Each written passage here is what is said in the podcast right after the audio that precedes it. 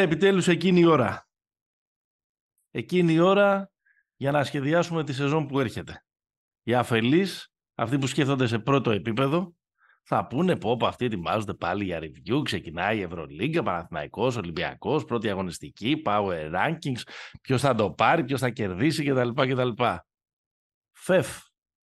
Φεφ. Έχουμε εδώ πέρα το Γιάννη Σταυρουλάκη, ο οποίος θα, μας, θα μας κάνει μια λίστα με τα ταξίδια, με τους ταξιδιωτικούς προορισμούς για τη σεζόν 23-24. Θα μας πει πού να πάτε τα Χριστούγεννα, πού να πάτε την Άνοιξη, έξυπνες ιδέες και λύσεις για αποδράσεις τριημέρου, τα city breaks κτλ. Εγώ δεν έχω, δεν, δεν έχω ξαναδεί. Όλοι ξεκινάνε να κάνουν αυτό το επάγγελμα και για τα ταξίδια και καταλήγουμε στο τέλος ο μοναδικός που να ταξιδεύει να είναι ο Σταυρουλέκης.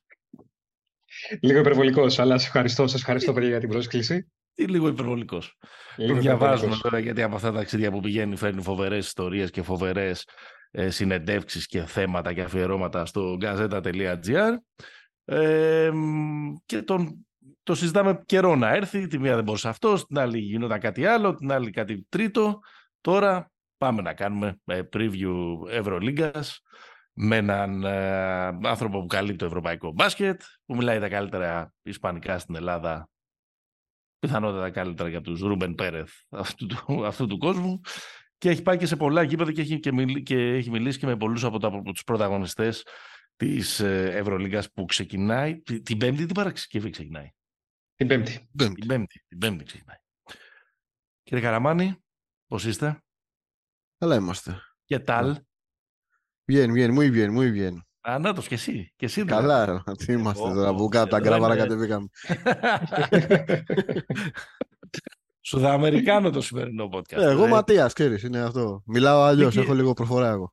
Pick and Popa επεισόδιο 135. Μας ακούτε στο betarades.gr εκεί μπορείτε να βρίσκετε πληροφορίες, προγράμματα, προγνωστικά, ε, ε, άρθρα, εκτιμήσεις για όλα τα πρωταθλήματα που πια ε, είναι σε δράση. Εκπέμπουμε με την υποστήριξη της Bet365, bet365.gr, όλα τα γενικά και τα ειδικά στοιχήματα για τα σπορ που είναι σε εξέλιξη αυτή τη στιγμή. Σε λίγο μπαίνει στον κόλπο και το NBA όπου θα ετοιμάσουμε και ανάλογο preview για εκεί. Μας ακολουθείτε στα social media, pick and pop σε facebook και instagram. Κάντε subscribe στις πλατφόρμες Spotify, Apple Podcast να σας έρχεται συστημένο το επεισόδιο κάθε εβδομάδα. Like, καλές κριτικές, καλά λόγια, σχόλια στο Spotify, όλα εκτιμώνται, όλα ε, βοηθάνε. Γιατί βιάζεσαι, 134 είμαστε. 134 είμαστε. Ναι. Τι λαχτάρα έχεις για το 135. Τι μου ετοιμάζεις; Έχουμε τα... Έχεις δίκιο. Έχουμε αυτά τα δύο που είναι... Ε, που είναι uncharted τα δύο επεισόδια, οπότε μην μπερδεύει αυτό καμιά φορά. Ξέρεις γιατί, ε... ξέρεις γιατί το λέω; Γιατί έχουμε κάτι φίλους ακροατές, γιατί μετά από τόσα τρι... ναι. τρία χρόνια, οι οποίοι είναι λίγο, ξέρεις, πάσχουν από OCD.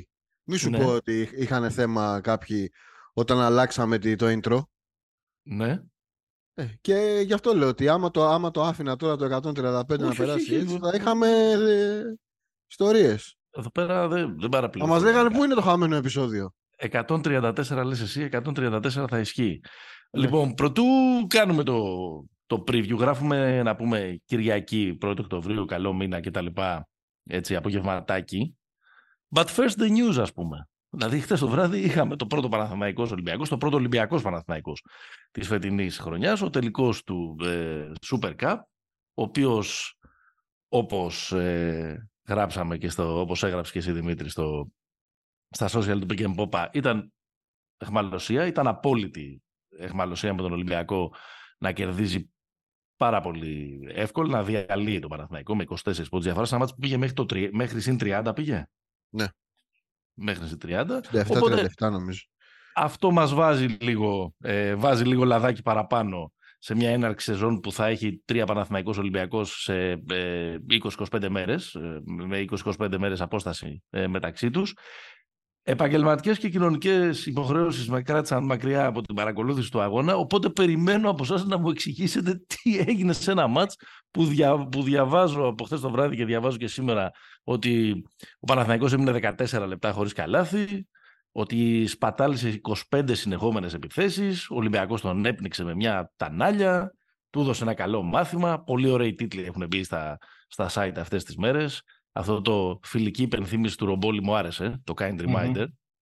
Ε, και του Φιλέρη μου άρεσε ένα για, τους, για, τον, για τον Λοχαγό και, την, ε, και, την, ε, και τους νεοσύλλεκτους που ήταν στο Παναθηναϊκό. Οπότε Γιάννη, τι είχαμε χθες στη Ρόδο, για κάνε... Νομίζω ότι σε κάθε περίπτωση το αποτέλεσμα στη Ρόδο χθες ήταν απλώς μια επιβεβαίωση ότι ο Ολυμπιακός θα αποτελέσει και φέτος μία από τις ομάδες που θα παρουσιάσουν την καλύτερη αμυντική λειτουργία στην Ευρωλίγκα. Πραγματικά αυτό που έγινε στον πρώτο ημίχρονο δεν ξέρω πώς μπορεί να ερμηνευτεί, να εξηγηθεί. Είναι αυτό που είπε ο Ερναν Γκόμεθ. Δεν καταλαβαίνουμε ποτέ τι έγινε στο πρώτο, στο πρώτο μέρος. Γιατί πραγματικά αυτό που έγινε με το σερί το, το 27-0, τα 0 στα 18 σουτ Παναθηναϊκού σε αυτό το διάστημα, εκ των οποίων τα 0 στα 11 τρίποντα, είναι δεν νομίζω ότι θα ξαναγίνει. Δεν μπορεί να ξαναγίνει κάτι τέτοιο. Μάλιστα, στον, μετά, τον, μετά την νίκη επί του Πάκου στον ημιτελικό, η Ρικίνα Ταμάν είχε πει ότι θέλουμε πραγματικά να βελτιωθούμε στο κομμάτι της επίθεσης. Όμως, έδειξε χθες ότι η άμυνα του Ολυμπιακού με τις αλλαγές ε, πάνω στον ε, Σλούκα, γιατί ο Σλούκας είναι το κεντρικό πρόσωπο του αγώνα, νομίζω ότι ήταν αφενός μια επιβεβαίωση για τον Ολυμπιακό ότι και φέτος θα στηριχθεί πολύ σε αυτό το κομμάτι στην αμυνά του. Αφετέρου, έδωσε στον Παναθηναϊκό να καταλάβει από νωρίς ότι ενδεχομένως είναι μια ομάδα που έχει φορτωθεί από πολύ νωρίς με μεγάλες προσδοκίες ε, και ενδεχομένως αυτό να μην είναι τελικά τόσο. Μάλλον να συνδυάζεται ο ρεαλισμός με τις ε, φιλοδοξίες, ξέρεις, το που, τι ναι. θέλεις να κάνεις και το τι μπορείς να κάνεις. Βέβαια, σε αυτές τις περιπτώσεις, άμα φας μια σφαλιάρα, ένα, μια χαστούκάρα δηλαδή, στο πρώτο σχεδόν μάτι της σεζόν και από εκείνον που δεν θέλεις να τη φας, περισσότερο από όλους τους υπόλοιπους, μπορεί να λειτουργήσει και λίγο, ε, πώς το λένε... Διαπαιδαγωγικά. Ε, σοφρονιστικά, ναι. Ακριβώς.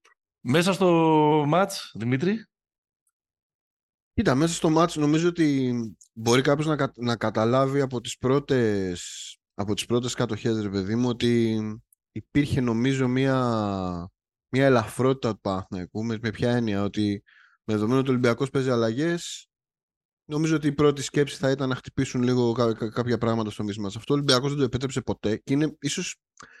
Δεν, θυμάμαι ποια άλλη ομάδα. Δηλαδή, υπάρχουν πολύ καλές ομάδες που, συμπε... ομάδες που συμπεριφέρονται καλά αμυντικά, αλλά όχι με τέτοια συνέπεια στις αλλαγές. Δηλαδή, υπάρχουν ομάδες ναι. που είναι πολύ καλές στο flat. Η η Real, ας πούμε, είναι μια. Κάποιες κάποιες εκδόσεις της Real ήταν τέτοιες. Ο Ολυμπιακός από πέρσι έχει δείξει μια πολύ καλή δυνατότητα στις αλλαγές και όταν μια ομάδα είναι μαθημένη να παίζει καλά έτσι, δεν έχει τόσο σημασία αν έχει έναν ή δύο αδύναμους κρίκους εκείνη την ώρα στην πεντάδα. Αυτό νομίζω ότι υποτιμήθηκε κάπως, ή μάλλον όχι ακριβώς υποτιμήθηκε. Αυτό πρέπει να το ξεκλειδώσεις και δεν υπάρχει άλλος τρόπος να το ξεκλειδώσεις πέρα από το παίξιμο. Δηλαδή, ο Παναγικό δεν έχει συλλογικές παραστάσεις. Ο Παναγικό ήταν μια ομάδα που κατέβηκε λίγο με το, με το ταλέντο, με την άβρα και όλα αυτά. Απέναντί του είχε μια μηχανή. Τη μηχανή είναι ο Ολυμπιακός. Ε, Όποιος και να παίζει. Δηλαδή, χτες, ας πούμε, ο Ολυμπιακός έπαιξε. Δεν είχε. Προφανώς δεν είχε Μπρασδέκη, δεν είχε Γκος. Δηλαδή, δεν είναι ότι ήταν και σε full forma και ο Ολυμπιακός. Ο Ολυμπιακός έχει από πίσω. Και έχει κάνει και κακή προετοιμασία ο Ολυμπιακός. Ο Μπαρτζόκας ναι. είναι η χειρότερη προετοιμασία που κάνει στη ζωή μου. Με πολλά ναι. προβλήματα κτλ. Συν ότι είχαμε κάτι πάρα πολύ περίεργο με την εννοια του, του όλου vibe του, του αγώνα ότι ο, ο, πώς να το πω, αυτός που είναι από πάνω την τελευταία διετία εμφανίστηκε πιο, πιο λυσασμένος από τον άλλον. Δηλαδή το ότι ο Ολυμπιακός εμφανίστηκε με αυτό το πνεύμα από την αρχή εντάξει δεν νομίζω ότι εξηγείται μόνο τακτικά αυτό. Υπήρχε μια τρομερή διάθεση ας πούμε, σε κάθε μπάλα και όλα αυτά. Και ο Παναγιώτης ήταν λίγο, ήταν, ήταν λίγο soft στην πρώτη του βερσιον Ε, από εκεί και πέρα ε, το έχουμε δει και με άλλες ομάδες. Το είδαμε και με τον Παναθηναϊκό πέρσι, αλλά δεν μπορώ να συγκρίνω τον Παναθηναϊκό σε ταλέντο τον περσινό με το φετινό. Αλλά είδαμε ότι αυτό που έκανε ο Ολυμπιακός στον Παναθηναϊκό το έχει κάνει και σε άλλες ομάδες. Δηλαδή, ναι. στη διετία αυτή που έχει πιάσει, παίζει κατά την άποψή μου και νομίζω συμφωνεί το καλύτερο μπάσκετ στην, στην ταπεινή μας Ήπειρο. Έτσι. Ή τουλάχιστον σε. Πώς να το πω. On average. Έπαιξε το καλύτερο μπάσκετ σίγουρα πέρυσι τώρα. Μην το, ε... μην το κουράζεις. Ε, έχει τον τρόπο να το κάνει αυτό ο Ολυμπιακός. Δηλαδή, μπορεί να μας σοκάρει λίγο το σερί, αλλά ας πούμε, αν θυμόμαστε και πέρσι το pattern, το συζητάγαμε και πέρσι όλα τα μάτια. Το pattern είναι ότι ο Ολυμπιακός έκανε διάφορα σερί στον Παναγενικό, κάτι 23-4, κάτι τέτοια μέσα στο ΑΚΑ, μέσα στο ναι. ΣΕΒ και όλα αυτά. τα mm-hmm. Αλλά τα έχει κάνει και με άλλους. Εντάξει, χωρίς να έχω δει το μάτς, εμένα μου μοιάζει λίγο τουλάχιστον τα, τα specs αυτού του σερί και αυτού του καλού διαστήματος του Ολυμπιακού που χτίστηκε για αυτή τη τεράστια διαφορά που μετά δεν γυρνούσε με τίποτα. Ε, μου μοιάζει λίγο μάλλον με το ξεκίνημα του δεύτερου μέρους στον ημιτελικό με τη Μονακό. Έτσι δεν είναι Γιάννη; Ε, μιλάς για τον ημιτελικό έτσι, του, του Final Four. Δηλαδή, ημιτελικό του Final Four. Αν είπα τελικό, το, το διορθώνω. Ναι. Ακριβώς που είχε, έδινε μια εντύπωση ότι θα, έκανε τρομερό ξεκίνημα. Μπήκε με τη βελόνα στο κόκκινο στο τρίτο δεκάλεπτο και η ιστορία τελείωσε πολύ πολύ νωρίς. Ε, νομίζω οποιαδήποτε, οποιοδήποτε κομμάτι αμφισβήτηση τελείωσε πάρα, πάρα πολύ πρόωρα σε εκείνο το παιχνίδι. Άμα θέλω να βάλω λίγο έτσι πιπεράκι, πιμιέντο, ε, στην, ε, στη συζήτηση, μπορώ να πω ότι το κοινό σημείο και στις δύο περιπτώσεις ήταν ότι στην πεντάδα του Ολυμπιακού δεν υπήρχε ο Κώστας Λούκας. Ενδεχομένως, ναι. Ξέρεις, το εντριγκαδόρικο σε αυτή την περίπτωση είναι ποιος θα είχε το μεγαλύτερο κίνητρο σε αυτές τις καταστάσεις. Ο Σλούκας απέναντι στον Ολυμπιακό ή ο Ολυμπιακός απέναντι στον Σλούκα. Μιλάμε, δεν ξέρω κατά πόσο ισχύουν αυτά τα παιχνίδια αποδείξεων, ξέρεις, να δείξω πράγματα, ναι. αλλά σίγουρα ήταν μια τέτοια κατάσταση. Έτσι. Κράτα το, για θα το συζητήσουμε και στο, για το preview της ε, για το preview της, ε, της σεζόν. Ε, ναι, δεν, δεν ξέρω πόσο. Είναι ένα μάτς. Ε, ε, εμένα, εγώ αυτό που, που σκέφτομαι έτσι σαν αποτέλεσμα είναι ότι αν, αν έπρεπε να του βάλω έναν λίγο ξυπνητζίδικο τίτλο του χθεσινού ε, παιχνιδιού έτσι όπως με την, με κατάληξη που είχε είναι ένα μάτς το οποίο μπορεί κανείς να μην το θυμάται ακόμα και την Παρασκευή τα μεσάνυχτα. Αν ο Παναθηναϊκός ας πούμε κερδίσει την πρεμιέρα της Ευρωλίγκας όπου είμαστε ακόμα πολύ νωρίς, όλα ε, ξεπλένονται ε, και όλα θα αποδοθούν χθες σε κάτι μεταφυσικό, ας πούμε, ότι ε, έκανε όλα αυτά στο πρώτο ημίχρονο. Αλλά είναι ένα μάτς που θα το θυμούνται όλοι και οι Παναθηναϊκοί και οι Ολυμπιακοί όταν θα μπουν για το τζάμπολ το, το βράδυ της, ε, της Παρασκευής. Δηλαδή θέλω να πω ότι ήταν μια τέτοια εξέλιξη που δίνει ακόμα μεγαλύτερο, ε, ακόμα μεγαλύτερο βάρος και ακόμα, και ακόμα μια, μια ψευδέστηση σημασίας στην πρεμιέρα της Ευρωλίγα. Γιατί ούτε αυτό είναι πολύ σημαντικό μάτι τώρα μεταξύ μας. Γόητρο, ναι, εντυπώσεις, ναι, αλλά. Να, εντάξει. Όλο αυτό κουμπώνει και με τις κατά καιρού, επειδή διάβαζα, έχω αυτή την ε, άρρωστη τάση να διαβάζω σχόλια σε Twitter και Facebook. Ναι, ε, ναι. πολλοί από αυτούς, ξέρεις, βάζουν στην εξίσου και όσα έχει αναφέρει κατά καιρούς ο Αταμάν από την πρώτη στιγμή που ήρθε στην Ελλάδα για λογαριασμό του Παναθηναϊκού το ότι ήρθαμε εδώ για να πάρουμε τα κεκτημένα τον, ε, του Παναθηναϊκού, με συγχωρείς. Το ότι ήρθα στην Ελλάδα, το ότι ήρθα στην Ελλάδα για να και θα βοηθήσω τον Παναθηναϊκό να ανακτήσει τα κεκτημένα από τον Ολυμπιακό. Ότι ο Ολυμπιακός πλέον δεν θα είναι τόσο άνετος στην Ελλάδα. Νομίζω ότι έπαιξε και ρόλο αυτό σε συνδυασμό με την τρομερή εμφάνιση του Ολυμπιακού στο, στο, στον τελικό του Super Cup για να δημιουργηθεί έτσι ένα εκρηκτικό μείγμα που περιμένουμε πολλά πολλά πράγματα στη συνέχεια αρχής γενομένης από το μάτι της Παρασκευής.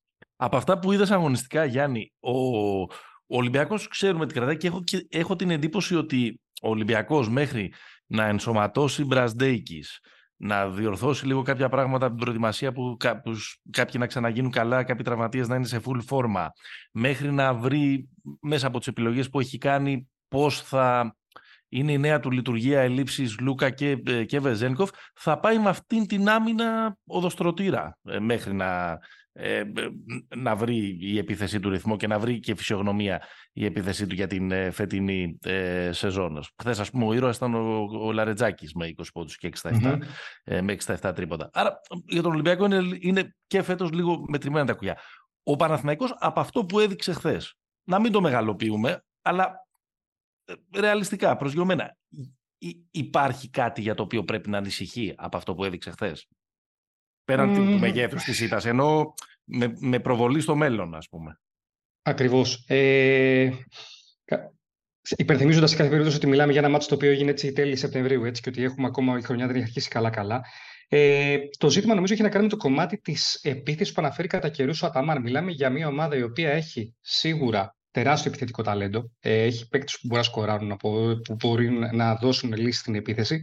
Όμως φαίνεται ότι κάπου υπάρχει πρόβλημα στο κομμάτι αυτό. Δεν ξέρω. Είναι κάτι που φάνηκε στον ημιτελικό με τον ΠΑΠ, σίγουρα φάνηκε στο μάτς με τον ε, Ολυμπιακό. Νομίζω ότι θέλει λίγη δουλειά παραπάνω στο κομμάτι αυτό της επίθεσης να βρεθούν οι αυτοματισμοί, γιατί καλώς κακώς μιλάμε για μια ομάδα με 11 νέες, ε, με 11 νέες προσθήκες, έτσι. Ε, Σίγουρα θέλει δουλειά στο κομμάτι αυτό, στο κομμάτι, στο μπροστά μέρο του, του γηπέδου. Να βρεθούν οι αυτοματισμοί, να βρεθούν οι ρόλοι, να βρεθεί μια κατάσταση που θα πορευτεί πάνω σε αυτήν. Μίτσο, νομίζω ότι... Γιατί να ανησυχήσει ο Παναθηναϊκός; Κοίτα, εγώ θεωρώ ότι στο, στο κομμάτι το αμυντικό είναι λίγο μετρημένα τα κουκιά. Δηλαδή τα ζητήματα τα οποία θα βρει μπροστά του που έχει να κάνει με το μέγεθος των guard. Δηλαδή ε, ε, είναι πράγματα δεδομένα. Αλλά όταν μια ομάδα κάνει ένα σχεδιασμό, ξέρει ποια είναι. Δηλαδή, καμιά ομάδα δεν ξεκινάει να κάνει σχεδιασμό σε ζωή και, και λέει: Ωραία, έχω όλη μου τη χρονιά, θα δουλεύω, έχω 10 ατέλειες να βελτιώσω και τις 10. Μαθαίνει να ζει με αυτές και προσπαθεί να τις υπερκεράσει ίσως σε ένα άλλο πλευρά του πάρει. Και ο Παναγιώτο είναι μια κατεξοχήν τέτοια ομάδα. Άρα αυτό που λέει ο Γιάννης έχει πολύ μεγάλη σημασία. Ε, ο Αταμάν δεν θα πει κανείς τίποτα στον Μάλλον δεν θα πει κανείς τίποτα. Ο Αταμάν μπορεί να ζήσει με τον Παναγιώτο να τρώει 80 πόντους.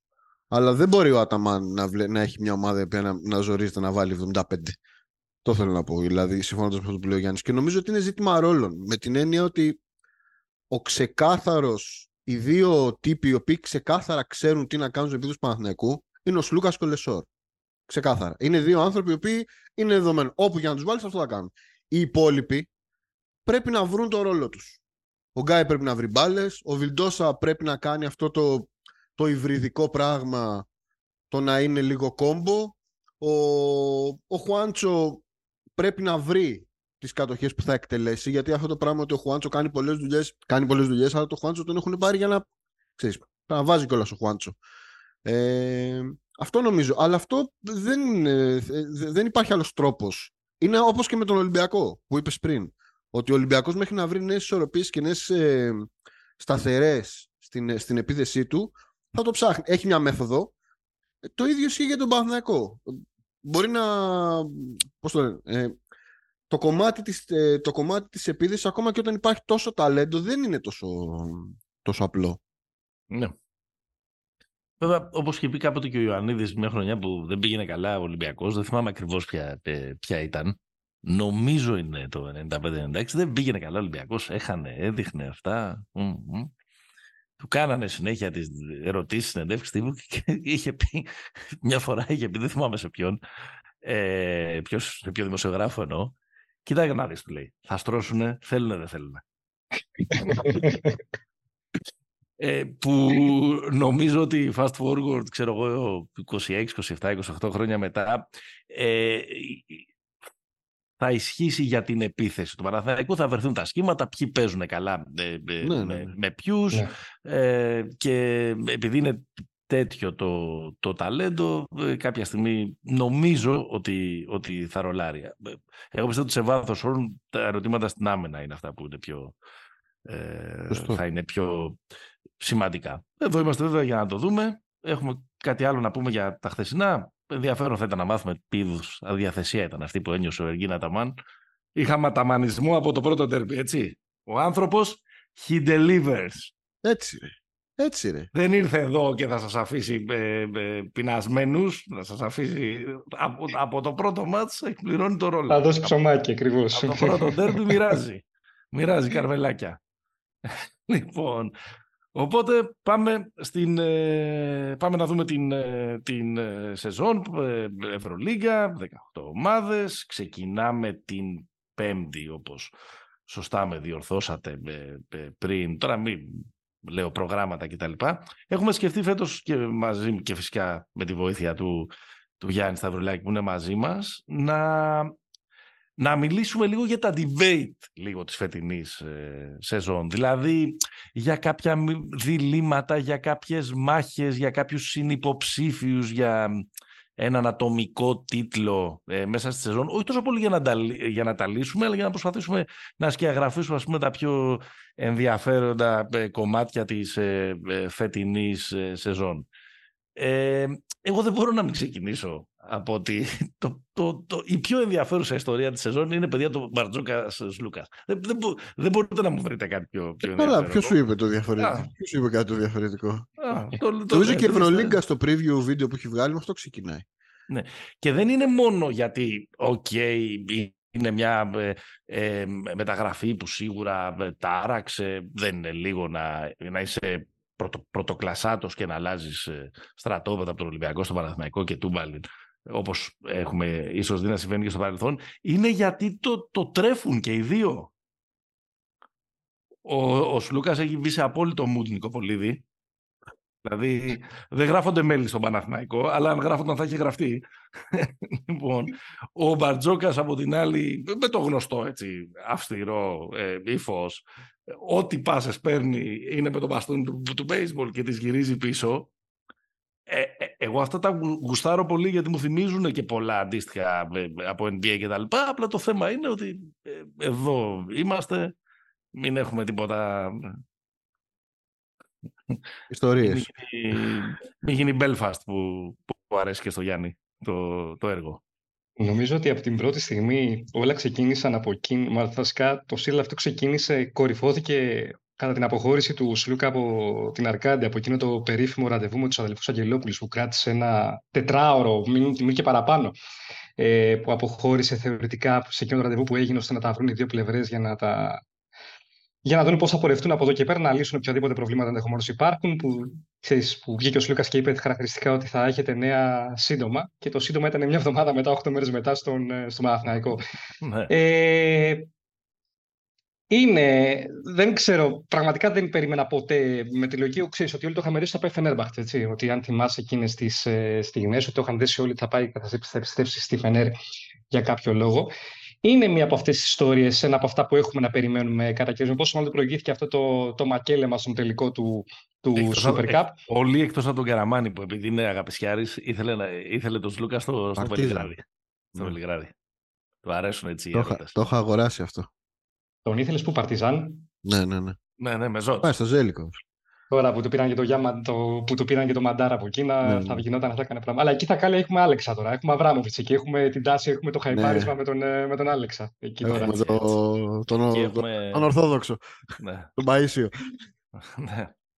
Οπότε σε κάθε περίπτωση είναι, είναι η ιστορία του καλοκαιριού. Σε κάθε περίπτωση. Πέραν, OK, έγινε σύριαλ με τον ε, Μύρωτιτς, το που θα καταλήξει ο Μύρωτιτς, ε, που τελικά βρήκε, βρέθηκε λύση στο πρόβλημα αυτό, στο ζήτημα αυτό.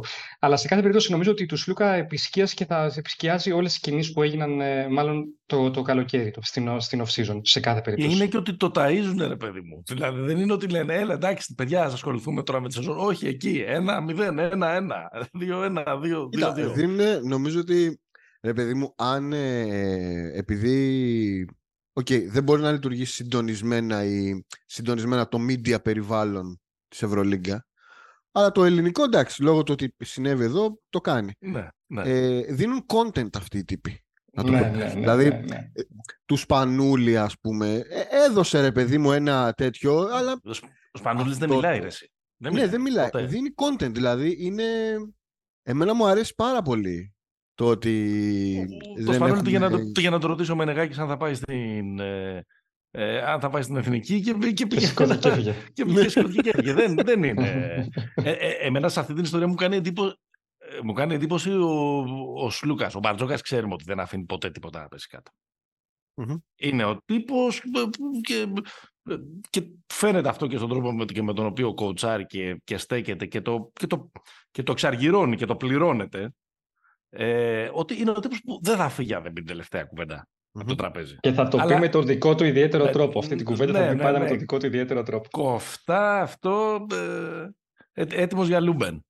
Ε, ο, στο, στο Σλούκα δεν, δεν το είχα. Δηλαδή δεν το είχα εντοπίσει όλα αυτά τα χρόνια, τουλάχιστον εγώ. Δεν ξέρω αν το είχατε δει εσείς. Εσύ ίσως Γιάννη που τους ζεις και από πιο κοντά. Όχι, όχι. Νομίζω έχεις απόλυτο δίκιο στο κομμάτι αυτό. Όχι. Νομίζω το τελευταίο hint ήταν αυτό που είχε πει ότι είμαι, ήμουν, νομίζω το, το ρωτήσαν πρόσφατα για τον, για τον Ολυμπιακό, νομίζω στη συνέντευξη τύπου για το Super Cup και είπε ότι είχα μια τρομερή συνεργασία με τους συμπαίκτες μου. δεν, ανέφερε, δεν, ανέφερε πουθενά, δεν ανέφερε πουθενά τον coach σε κάθε περίπτωση. Και το άλλο, νομίζω, το επόμενο μπαλάκι ήταν που ρωτήσανε στον Μπαρτζόκα πριν από το τελικό της Super Cup αν υπάρχει συναισθηματική φόρτιση θα παίξει με τον Σούκα και λέει: Όχι, λέει με τον Βεζένικοφ έχουμε λέει συναισθηματική φόρτιση. Όχι, με τον Κώστα. Οπότε δίνει περιεχόμενο αυτό σε κάθε περίπτωση. Δίνει content.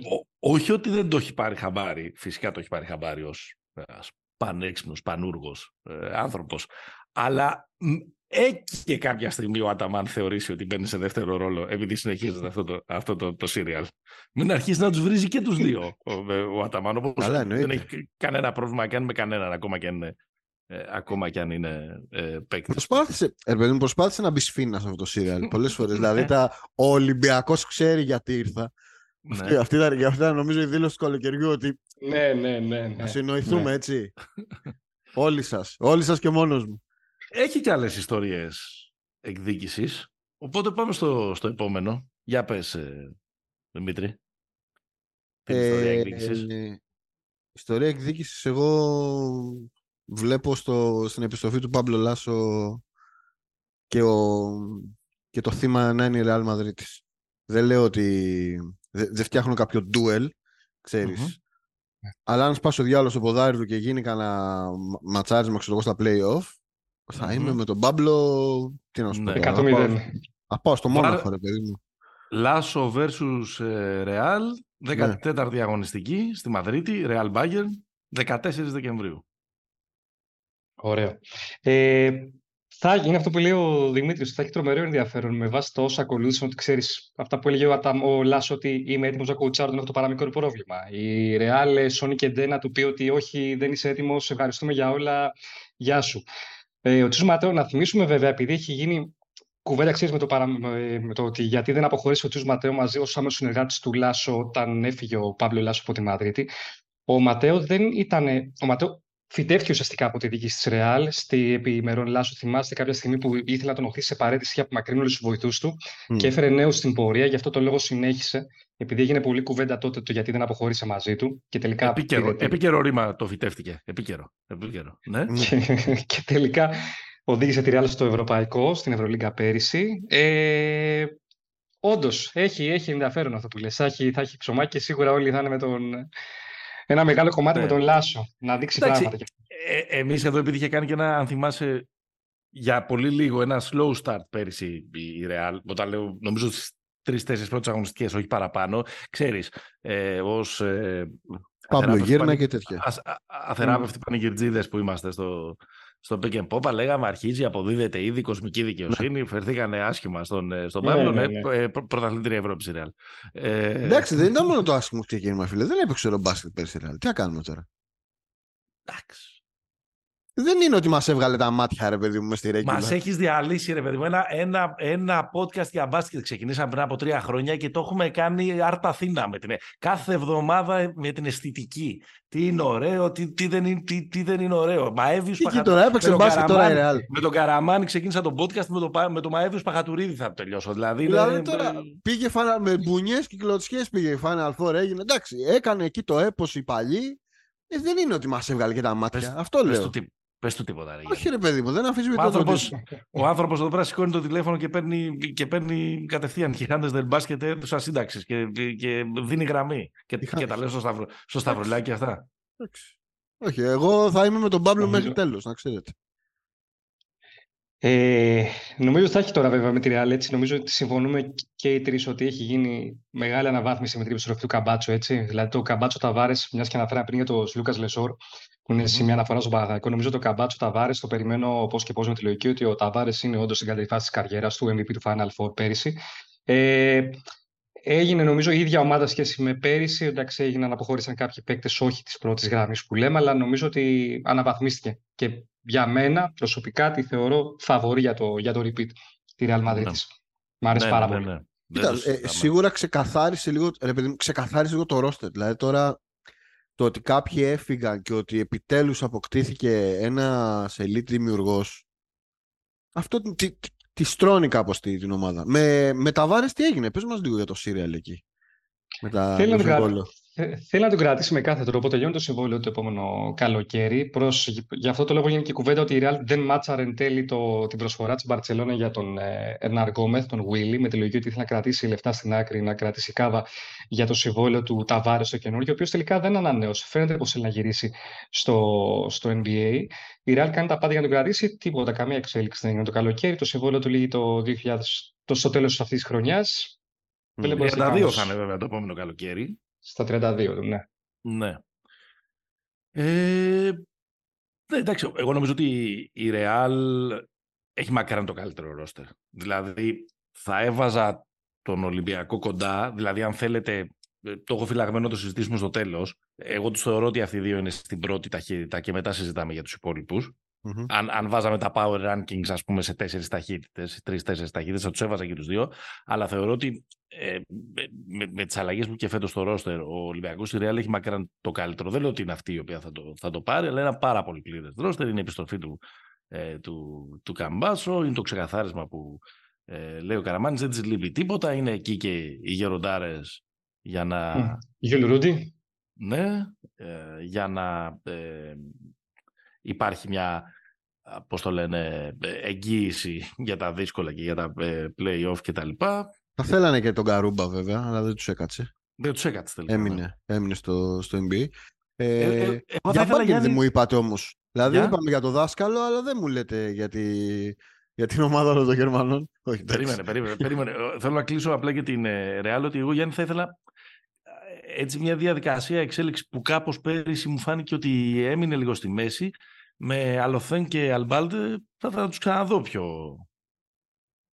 Ναι, ναι, σίγουρα. Και νομίζω ότι ο Αλοθέν, Σίγουρα και νομίζω ότι έδωσε κοινό συμβόλαιο πρόσφατα η Real στον Αλοθέν μέχρι το 2025. Είναι στο που αποκτήθηκαν οι δύο αυτοί παίκτες τα προηγούμενα χρόνια στο πλαίσιο της ανανέωσης που ήθελε να κάνει η Real Madrid βλέποντας τις παλιοσυρές να, να μεγαλώνουν, που βέβαια παραμένουν έτσι τώρα στις Real τρεις τους, ο Σέρχιο, ο Γιούλ και ο, ο Ροντρίγκεθ, ο Γιούλ και ο Ρούντι. Ε, και ο Κοζερ, βέβαια. ναι, ναι, ναι, πήρα μόνο τους Ισπανούς. Ο Αλίγιστο που πάντα στα κρίσιμα, πάντα στα playoffs ήταν εκεί. Πάντα θα σου υπενθυμίσω ότι είμαι και εγώ εδώ στα, στα κρίσιμα, στα, ειδικά στα, στα playoffs. Οπότε ναι, θεωρητικά θα πάρουν τις ευκαιρίες. Βέβαια, είπες για τον Αμπάλτε, δεν ξέρω επειδή είναι. Λογικά θέλω να δω και το Μούσα αν θα συνεχίσει στο ίδιο τέμπο σε σχέση με πέρυσι. Γιατί κακά τα ψέματα ο Μούσα ήταν ο MVP της Real πέρυσι. Δεν ξέρω αν ήταν αναμενόμενο ή όχι. Πάντως βγήκε μπροστά και κουβάλισε τη Real σε Και μάλλον ο πιο βελτιωμένος παίκτης της χρονιάς στο, μεγάλο, στο μεγαλύτερο μέρος της χρονιάς. Ε, οπότε πιστεύω πάλι έτσι, με το Μούσα θα πάρει και περισσότερο χρόνο συμμετοχής και φέτος στο rotation του, του Τσους Ματέο. Ε, απλά έτσι, μιας και πιάσαμε λίγο τις ιστορίες εκδίκησης, έτσι, από, να σας πω ότι το Shane Larkin και Will Clyburn εναντίον Αταμάν, γιατί και εκεί έχουν υποθεί λόγια, είναι στη 12η αγωνιστική 5 Δεκεμβρίου στην ε, ε, Κωνσταντινούπολη. Εντάξει, είδαμε και στο τουρνουά Παύλος Γιανακόπουλος ένα μάτσα, αλλά άλλο το επίσημο. Και ότι ο Γιώργος Παπαγιάννης επιστρέφει στο ΆΚΑ 26η αγωνιστική 9 ε, Φεβρουαρίου. Μπορεί να παίζει και στον Ολυμπιακό τότε με κότσο στον Ιτούδη, όπως είπαν και κάποιες ψυχές. Δεν το έχεις πάρει χαμπάρι αυτό. Ποιο; Τώρα Δημήτρη Γιανακόπουλου ε, που τι είπε, θα πάει ο Τούρ στον Ολυμπιακό και θα πάρει και τον Παπαγιάννη. Ναι, ναι, ναι. ναι, ναι, ναι, ναι, ναι, ναι, ναι. Το είπε, το φωτογράφησε, τέλος πάντων. Μπορεί να μην είπε τα ονόματα. Όχι, εντάξει, μην πούμε στους νεοτουλικόφωτος τώρα. Όχι. Δεν υπάρχει λόγος. Ωραία. Θέλεις μπάγκερ μονάχου, μπάγκερ μονάχου. Όχι ρε παιδί μου, απλά Μπάγκερ μονάχου. Εγώ το έχω ότι είναι το debate για τη φασέικη ομάδα της χρονιάς. Μέχρι πέρυσι λέγαμε χυψτερική, νομίζω πρέπει να, να εξυγχρονιστούμε, να αλλάξουμε τον όρο, να λέμε ε, φασέικη. Εγώ δυσκολεύτηκα πολύ να το κάνω debate, αλλά επειδή κάθε χρόνο είναι φασέικη η Μπασκόνια, το έκανα Bayern vs Μπασκόνια. Σα, σας ακούω. Εγώ για, τη, για την Bayern έχω πολύ μεγάλες ελπίδες φέτος. Να το ξέρετε. mm Κυρίως για το Γκοντό. Δηλαδή θεωρώ ότι ο Κάρσεν Έντουαρτς είναι ένας παίκτης που μπορεί να δώσει πάρα πολλά πράγματα. Θεωρώ ότι ο Μπολμάρο είναι τέλειος παίχτης δίπλα του. Τέλειος. Δηλαδή είναι αυτό, αυτή η συνύπαρξη στα γκάρντ είναι, είναι πολύ σημαντική. Συν ότι υπάρχει άλλο ένα παρόμοιο διδυμάκι από πίσω, λέει το Φρανσίσκο Βάλερ Μπαμπ, είναι περίπου το ίδιο, ε, πώς το λένε, στο πιο κάτω level. Και επίση, να σου πω κάτι, έχουμε Obst, έχουμε Bonga, ε, πήρατε παγκόσμιο τίτλο αποδείξτε μας ότι ανήκετε. Δηλαδή, ξέρεις, αυτούς που τους καμαρώσαμε το καλοκαίρι ε, είναι ένα καλό κίνητρο. Και επίσης ο, ο, ο, ο X-Factor αυτής της ομάδας είναι η, η μέση του Ιμπάκα. Δηλαδή, αν η μέση του Ιμπάκα, ε, πώς να το πω, δεν είναι stiff και στρίβει ο Ιμπάκα και μπορεί να περπατήσει, ε, αυτή η ομάδα θα έχει πολύ, θα έχει πολύ ενδιαφέρον. Και, δεν Αυτός. και φυσικά το, δάσκαλο. Έτσι. Δηλαδή, ο δάσκαλος τώρα μπορεί να κάνει παπάδες. Και δεν είπες καν το όνομα Λούσιτς, που μετά από μια μέτρια χρονιά πέρυσι και ταλαιπωρημένη χρονιά. Πάνω. Ναι. Ο καλύτερος. Γιάννη, για πες για παγίτη. Και ο, και ο Μπούκερ, έτσι. αυτό που είπε και ο. Αυτό και ο Γκίφεϊ, καλός παγκίτης. Mm-hmm. Ε, μου άρεσε πάρα πολύ ο Έντουαρτς στο, στο τουρνά τώρα που έγινε στο ΆΚΑ πριν από δύο εβδομάδες στο τουρνά του, στο, που, που έκανε ο Παναθαϊκός στο Βάλος Γιανακόπουλος. Ε, νομίζω ότι θα είναι σημείο αναφοράς στο παιχνίδι της Bayern. Έχουμε εμπιστοσύνη στον Παύλο Λάσο, όπως εύστοχα είπε ο Δημήτρης, ο, ο δάσκαλος Παύλο ξέρει. Ε, ναι, πιστεύω ότι είναι μια ομάδα η οποία θα διεκδικήσει την συμμετοχή στα playoffs είτε απευθείας είτε μέσω του play-in. Γιατί να θυμίσουμε ότι φέτος έχουμε και play-in tournament στην Ευρωλίγκα, έτσι. Για τις είναι, ρε, μου, το επιτέλους, επιτέλους. Για ναι. τι θέσει στα δύο από τα τρία χρόνια με, με τον Αντρέα Τρινκέρι, έτσι. Έγινε η πρώτη γερμανική ομάδα που πέρασε στα playoffs, η Bayern Μονάχου. Οπότε ναι, την πιστεύω ότι μπορεί, μπορεί να κάνει, μπορεί να πάει να τη δούμε στην, στην post-season. Και σίγουρα και μια ομάδα που θέλεις να τη δεις. Δηλαδή, τι έχει, τι, τι έχει φτιάξει, τι, μάλλον τι φτιάχνεται και έχει πολλά καινούργια πρόσωπα, έχει μετάβαση, έχει έναν από τους top προπονητές στην επιστροφή τους σε ένα άλλο περιβάλλον. Δηλαδή είναι, είναι μια από τις ομάδες που σου δημιουργεί τη μεγαλύτερη περιέργεια να, να τη δεις. Δεν ξέρω ποια άλλη. Και έχουμε και καινούργιο ναι. γήπεδο του χρόνου. Δηλαδή το, το ναι. project είναι στη φάση της, ε, της, της πραγματικής αναβάθμισης. Ναι. Ε. Υπάρχει άλλη ομάδα που να έχετε έτσι... Ε, εγώ έβαλα την Πασκόνια γιατί πάντα κάτι προκύπτει από εκεί.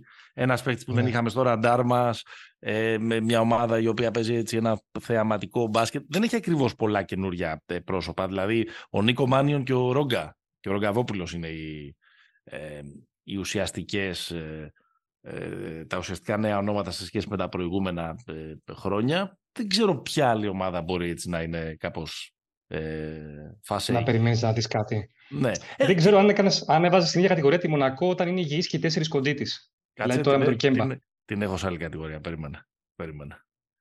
Όχι, εντάξει, τη βάζεις λίγο στην κατηγορία αγώνες επίδειξης ο Μένεγο στην Μπασκόνια, νομίζω. Την Μπασκόνια. Ναι. Όχι. Σου λέω πάντα είναι ότι μπορεί να προκύψει κάτι το οποίο ε, ξέρεις, δεν, δεν, δεν, το περιμένεις από, από, το, από εκεί. Και ίσως και κάποιοι παίδες να βελτιωθούν. Δηλαδή, δεν ξέρω, ας πούμε, μήπως είναι... Το παιδί μου μονέκε είναι όλη η ιστορία τώρα. Δηλαδή, το παιδί πήγε τώρα, ε, έφυγε από τη... έκανε τη, χρονιά στη Μανρέσα, τα πήγε στο NBA, πού να παίξει. Δηλαδή, ε, ε, έπεσε και ο... είναι και Γκαντέμις, Γκαντέμις έπεσε σε χρονιά που οι Kings ήταν καλοί. Δηλαδή, αν ε, στους, στους Kings τον προηγούμενο τόνο, Μονέκε θα είχε κάνει 40 μάτς. Έτσι, θα είχε, θα είχε μπει στο, στο κύκλωμα. Τώρα γύρισε, πήγε στη Μονακό, δηλαδή είναι παίχτης που στο ρυθμό που παίζει ο Πενιαρόγια μπορεί να έχει πολύ μεγάλο ενδιαφέρον. Ε, και ο άλλος που είναι πολύ κρίσιμος, ο είναι ο Μάνιον. Δηλαδή ο Μάνιον δεν μπορεί να κάνει προσπάθεια στον Τόμψον. Αλλά δεν ξέρω καθόλου το, το, το άλλο παιδί, το, το McIntyre. Δεν τον έχω δει δηλαδή αυτός που θα, που θα πάρει πολύ μεγάλο, πολύ μεγάλο βάρος στη δημιουργία, αλλά ε, δεν ξέρω. Εγώ δεν θα πω ποτέ κακή κουβέντα για, τη, για την ναι, ναι. Πασκόνια. Την αγαπάω την Πασκόνια και την πιστεύω. Θα δούμε, θα δούμε. Μην είναι ο Κόμπι ε, Μίλλερ Μακιντάιρ, μήπως είναι, μην είναι ο, ο Ντάριους Τόμσον της φετινής. Επόμενος, ε, ε, επόμενη αποκάλυψη. Ναι. Δεν αποκλείεται. Εντάξει, ο άλλος ε, φαινόταν όμως από, από, την προηγούμενη χρονιά στο Euro ότι είναι καθηγητής. Πού ήταν καθηγητής τώρα, Στην Κουμπάν ήταν. Στην Κουμπάν ήταν. Ναι, ναι, στην Κουμπάν. Ναι, ναι, ναι. Με το Motley. Εντάξει, φαντάζομαι ότι εμείς το, το έχουμε εδώ πέρα και το συζητάμε κάθε μέρα για την ομάδα ελληνική, αλλά φαντάζομαι ότι πάρα πολλοί και αυτοί περιμένουν να δουν και τον, προφανώς και τον Παναθηναϊκό που είναι ριζική η, η αλλαγή και το, και το lifting. Γιατί στον παρόδο, με μικρός ε, αστερίσκος, έχω την εντύπωση ότι το τουρνουά Παύλος Γιανακόπουλος για τον Παναθηναϊκό εκτελήσεται σε κάτι σαν τουρνουά Ακρόπολης. Το, αφήνω, το αφήνω εδώ στο τραπέζι. Ε, καλά παιχνίδια μπροστά στον κόσμο μας φιλικές διατησίες και, τα λοιπά και τα λοιπά. Έρχεται το πρώτο παιχνίδι της σεζόν. Θυμάστε το περσινό ε, ο Παναγικός που ξεκίνησε στη Μονακό ε, πέρυσι. Ε, όχι, ή προ, ε, πρόπερσι ήταν αυτό. Με πρίφτη ήταν. Με πρίφτη. Δεν ήταν με... Δεν ήταν με, με Ράντονιτς. Με του Ράντονιτς το πρώτο μάτι δεν το θυμάμαι. Νομίζω ότι ήταν από τα πιο αστεία πράγματα που είδα χτες να, να γράφουν, δεν ξέρω, μου το έστειλε κάποιος φίλος τώρα στο Twitter, δεν, δεν μπορώ να θυμηθώ. Το, το, Ράντον Ετζιγύρνα ήταν καταπληκτικό. ε, Έλα, είπες Κέμπα, Γιάννη. Έχει βάλει ναι. εδώ στη σημείωση του, στα debate του επεισοδίου. Θέλω... Ποιος είναι το πιο λαμπρό αστέρι από την άλλη άκρη του Ατλαντικού; Ο, ο Κέμπα ε, στη Μονακό ή ο Τζάμπαρι Πάρκερ στην Μπάρτσα; Νομίζω Κέμπα. Νομίζω Κέμπα για κάποιο λόγο. Ε, θέλω να τον δω πάρα πολύ. Θέλω να τον υγιή Κέμπα βασικά. Δίπλα στους άλλους τρεις. Στον Κόμπο, στον Λόιντ και στον Τζέιμς. Σε κάθε περίπτωση πιστεύω ότι η Μονακό θα παραμείνει η ομάδα του Μάικ Τζέιμς, ό,τι και να γίνει, όσο υγιής και να είναι και ο, και ο Κέμπα Γουόκερ. Το έχει κερδίσει αυτό το δικαίωμα ο συμπαθής Μάικ Τζέιμς. Ο πρίγκιπας θα λέγαμε. Μπορώ να το λέμε πρίγκιπα. Ναι, ναι, ναι. ναι, ναι. Ε, Βέβαια έχουν θέματα τραυματισμών, έτσι. Νομίζω ότι ο Λόιντ έχει κάποιο ζήτημα, θα απουσιάσει για αρκετό διάστημα, θα έκανε μια επέμβαση, οπότε θα περιμένουμε να τους δούμε και τους τέσσερις μαζί. Ήταν λίγο, ξέρεις ότι το κομμάτι όταν αποκτήθηκε ο Κέμπα λέγανε ποιος θα φύγει από τους άλλους τρεις. Δεν έφυγε κανείς τους. Οκ, okay, ο Μάικ Τζέιμς έγινε κουβέντα για την προοπτική και την πιθανότητα να αποχωρήσει, να πάει αλλού, να πάει προς πειραιά μεριά που ακούστηκε αυτό το σενάριο. Ε, δεν άλλαξε αυτό, τίποτα. Γιάννη, πόσο, πόσο κοντινό στην πραγματικότητα πιστεύεις ήταν το σενάριο; Ήτανε. Ήταν. Ήταν νομίζω. Ήταν, ναι, ναι, ναι, ναι. ναι. Ε, Εγώ κατάλαβα ότι το ήθελε και ο James. Βγήκε βέβαια ο Ολυμπιακός, έβγαλε τότε, αν θυμάσαι, μια ανακοίνωση που λέει ότι δεν ασχολούμαστε με παίκτες που έχουν συμβόλαιο. Ασχολήθηκε βέβαια με τον Μπραζδέκη, ασχολήθηκε βέβαια με τον Μπραζδέκη στις ε, Ζαλγκύρη, αλλά. Και το okay, αυτό, είναι, αυτό είναι μια άλλη ε, ιστορία. Νομίζω ότι περίμενε πρώτα τον James να τελειώσει με την ε, Μονακό, να μείνει δηλαδή ελεύθερος και μετά να μπει σε οποιαδήποτε, να κάνει οποιαδήποτε ε, κίνηση και να, και να ασχοληθεί μαζί του. Οπότε ναι, ε, τίμιο Σάσα Μπράντοβιτς, να δούμε πώς θα τα καταφέρουμε αυτούς τους τέσσερις ε, τύπους. Τίμιο Γιουγκοσλάβος Σάσα Μπράντοβιτς να έχει τέσσερις τέτοιους τύπους στην ομάδα του. Ε, θα Κοίτα από Σάσα Μπράντοβιτς. Άμα δεν μπορεί να συνοηθεί. Τι να κάνουμε τώρα. Θα κερδίσουν οι παίχτε. Συγγνώμη, είμαστε τέσσερις. Θα το πούνε. Καλέ στην άκρη. το θέμα είναι ότι είναι λίγο δύσκολο αυτοί οι τέσσερις να, να συγκροτήσουν ένα ενιαίο μέτωπο. Ε, εντάξει. Γιατί υπάρχει μόνο μια μπάλα. Απλά ξέρεις Εγώ πιστεύω ότι γενικώς υπάρχει ένα φιλοσοφικό debate, αφού είναι το, το debate το όχημα με το οποίο ε, πάμε στο σημερινό επεισόδιο. Πιστεύω ότι το μονα... φετινή Μονακό εναντίον του μπάσκετ που παίζεται με μόνο μία μπάλα μπορεί η, απα... η έκβαση αυτού του, του debate να μας δώσει και να μας ανοίξει άλλες, ε, άλλες οδούς. Δηλαδή, ρε παιδί μου, να έρχεται ο καθένας με τη δική του, να σου πάρει ο ένας στο ένα καλάθι, ο άλλος στο άλλο. Ποτέ δεν ξέρεις. Εγώ δεν μπορώ να καταλάβω πώς θα γίνει αυτό τώρα πραγματικότητα. Αν ο, ε, αν ο Κέμπα είναι καλά και θέλει να έχει το ρόλο, τα σουτ και την ε, παρουσία που αρμόζει και αξιώνει να έχει το βάση, όνομα... Βάση, βάση βιογραφικού. Στο όνομα Κέμπα Walker ε, στην Ευρωλίγκα, στη φράση Κέμπα Walker στην Ευρωλίγκα. Βέβαια, εγώ πολύ αμφιβάλλω πάντως, παιδιά. Δηλαδή, το έχω πει από την αρχή ότι θα, ότι θα, ότι θα παίξει. Ότι, ότι θα, εγώ πολύ αμφιβάλλω ότι θα τελειώσει. Είναι καλά. Ναι. ναι. Εντάξει. Ε... Κοίτα, αν φας ένα προπονητή, μετά όλα γίνονται εύκολα. Ναι. δηλαδή, με ποια έννοια το λέω, ότι δεν μπορούν να συγκροτήσουν κοινό μέτωπο οι τέσσερις εναντίον του προπονητή. Αλλά αν έχεις τέσσερις δυσαρεστημένους παίχτε για διαφορετικούς λόγους με τον προπονητή, έχουν ένα κοινό σημείο. Να φάνε τον προπονητή. Ε, το πρόβλημα είναι το εξής. Για παράδειγμα, πέρσι, ας πούμε, είχαμε την ίδια. σε πολύ μικρότερη κλίμακα, την ίδια απορία το πώς θα λειτουργήσει η ιστορία στη Μακάμπη. Με Λορέτζο και Μπόλτουιν, ας πούμε. Και Baldwin. Ε, το θέμα για τον Ομπράντοβιτς ή για όποιον είναι στον πάγκο. Mm-hmm. Συγγνώμη, τον έχω φάει τον άνθρωπο. Για τον Ομπράντοβιτς, το Σάσα. Ε, είναι το πώς θα μπορέσει να φτιάξει δίδυμα, ρε παιδί μου. Δηλαδή εκεί πέρα. Τώρα, δηλαδή το να πας με το ζώο να, τους, να, χωρέσεις, να χωράς πάντα τρεις από αυτούς στην πεντάδα. Ναι. Ε, είναι πάρα πολύ δύσκολο γιατί θα πρέπει να αλλάξουν δέρμα σίγουρα οι δύο. Και οι δύο πρέπει να αλλάξουν δέρμα είναι ο Λόιτ και ο Κόμπο. Οι άλλοι δεν πρόκειται. Ο Τζέιμς ποτέ ακριβώς αυτό που λες; Ε, ναι. ε, εκεί είναι το. Εντάξει, δεν πήγε και πολύ άσχημα αυτό πέρυσι. Πήγε μέχρι το Final Four. Και για ένα ημίχρονο η Μονακό έμοιαζε έμοιαζε ότι πατούσε και, στο, πατούσε και στο τελικό. Ε, εξακολουθούν να υπάρχουν οι ρολίστες γύρω τους, οι Blossom Game, οι Brown και τα λοιπά, δηλαδή τα ελικόπτερα που λες και εσύ, ναι. για να τους ε, υποστηρίζουν ε, κυρίως ε, αμυντικά και κάποιοι να ακροβολίζονται και να, ε, και να σουτάρουν. Έχω μια αίσθηση ότι όλο αυτό το οποίο έχει ξεκινήσει με το ότι και οι σχέσεις... Είναι και ο Μπράντοβιτς γενικός ζώρικος, δεν είναι κανένας που δεν έχει ακριβώς... Ηλίθιος ε, άνθρωπος. Ναι, δηλαδή το τιμά το επίθετο. Ε, είναι η σχέση του με τον Mike James πολλές φορές έχουν ανταλλάξει δηλώσεις. Ο, ο James μετά, ε, μετά τον ημιτελικό πέρυσι με, την, ε, με τον Ολυμπιακό ψιλοτάχωσε και στους συμπαίχτες του λίγο και στο πλάνο του coach κτλ.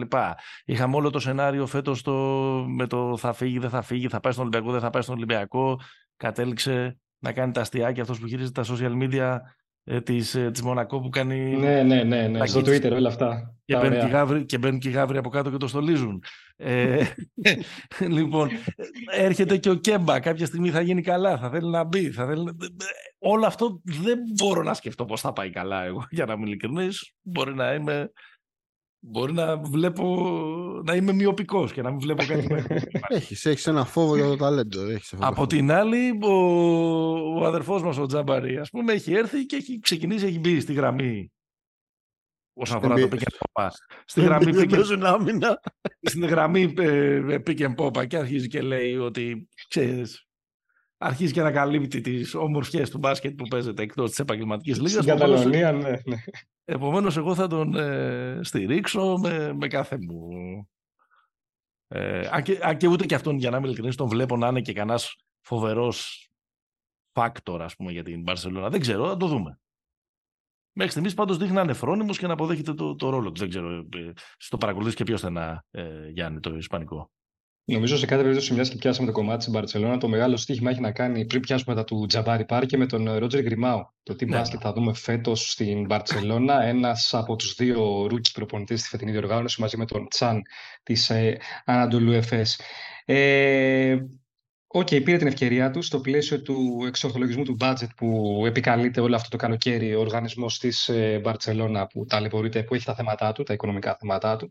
Θέλω να δω τι μπάσκετ θα παίξει η Μπαρτσελώνα. Τους είδα μόνο στο Super Cup, στο Ισπανικό, με τη Real Madrid Ε, και σίγουρα ο Τζαμπάρι αυτό που λες σε τι φάση, τι κατάσταση θα είναι. Προσωπικά είναι, συμφωνώ ότι δεν το βλέπω να... Όχι να τα, να τα απεξέρχεται στο κομμάτι των δυσκολιών και των νέων απαιτήσεων που καλείται να βγει, αλλά δεν ξέρω κατά πόσο θα. στο κομμάτι της προσαρμογής, πώς θα δει τη φάση εδώ δηλαδή πώς θα δει το φάσει στην Ευρώπη, στην Καταλωνία, στην, ε, στην Μπαρσελόνα. Ένα κλαμπ το οποίο επέδειξε άπειρα λεφτά τα προηγούμενα χρόνια, έφταξε super team τα προηγούμενα χρόνια με προπονητή του Αρών Γασκεβίτσιου. Δεν πήγε πολύ καλά το πράγμα.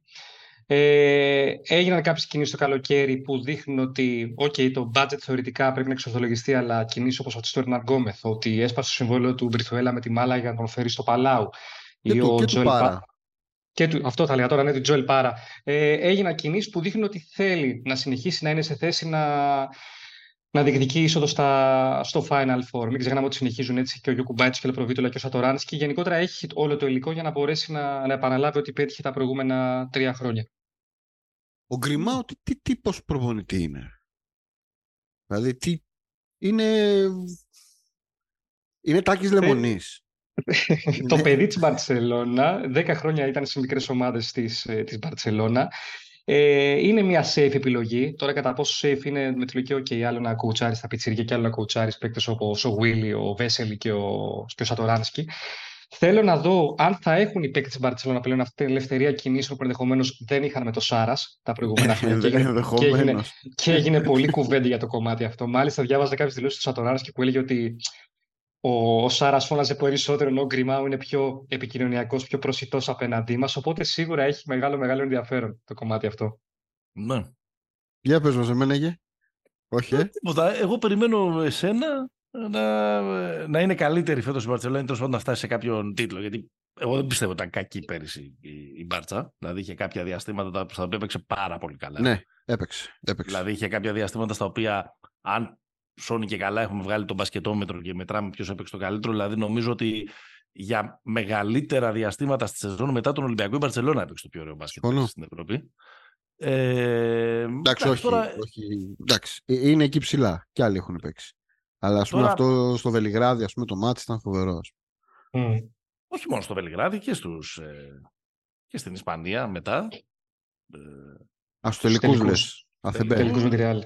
Ναι, ναι, αλλά εντάξει, πάθανε το, το γνωστό ε, κλακάζ Τσόκ. Που, που καταλήγει στο να, στο να μένει ένας παίκτης που κοστίζει 3 εκατομμύρια ευρώ ελεύθερος και δύο μήνες να μην θέλει κανένας να τον πετάει ο ένας τον άλλον. Ε, εν τω μεταξύ τώρα πληρώνουν νομίζω έχουν πληρώσει και τον Μύρωτιτς. Δηλαδή, ναι. εντάξει, μνημόνιο, δημοσιονομική προσαρμογή και τέτοια, αλλά πληρών, πληρώσαν και τον Μύρωτιτς για να, για να φύγει και το Higgins, σωστά; Ναι. Μύρωτιτ σίγουρα, ναι, ναι, ναι και το Higgins. Και μάλιστα έγινε ολόκληρη κουβέντα σχετικά με το κομμάτι αυτό για το Μύρωτιτ, το τι λεφτά θα έπαιρνε από εκεί.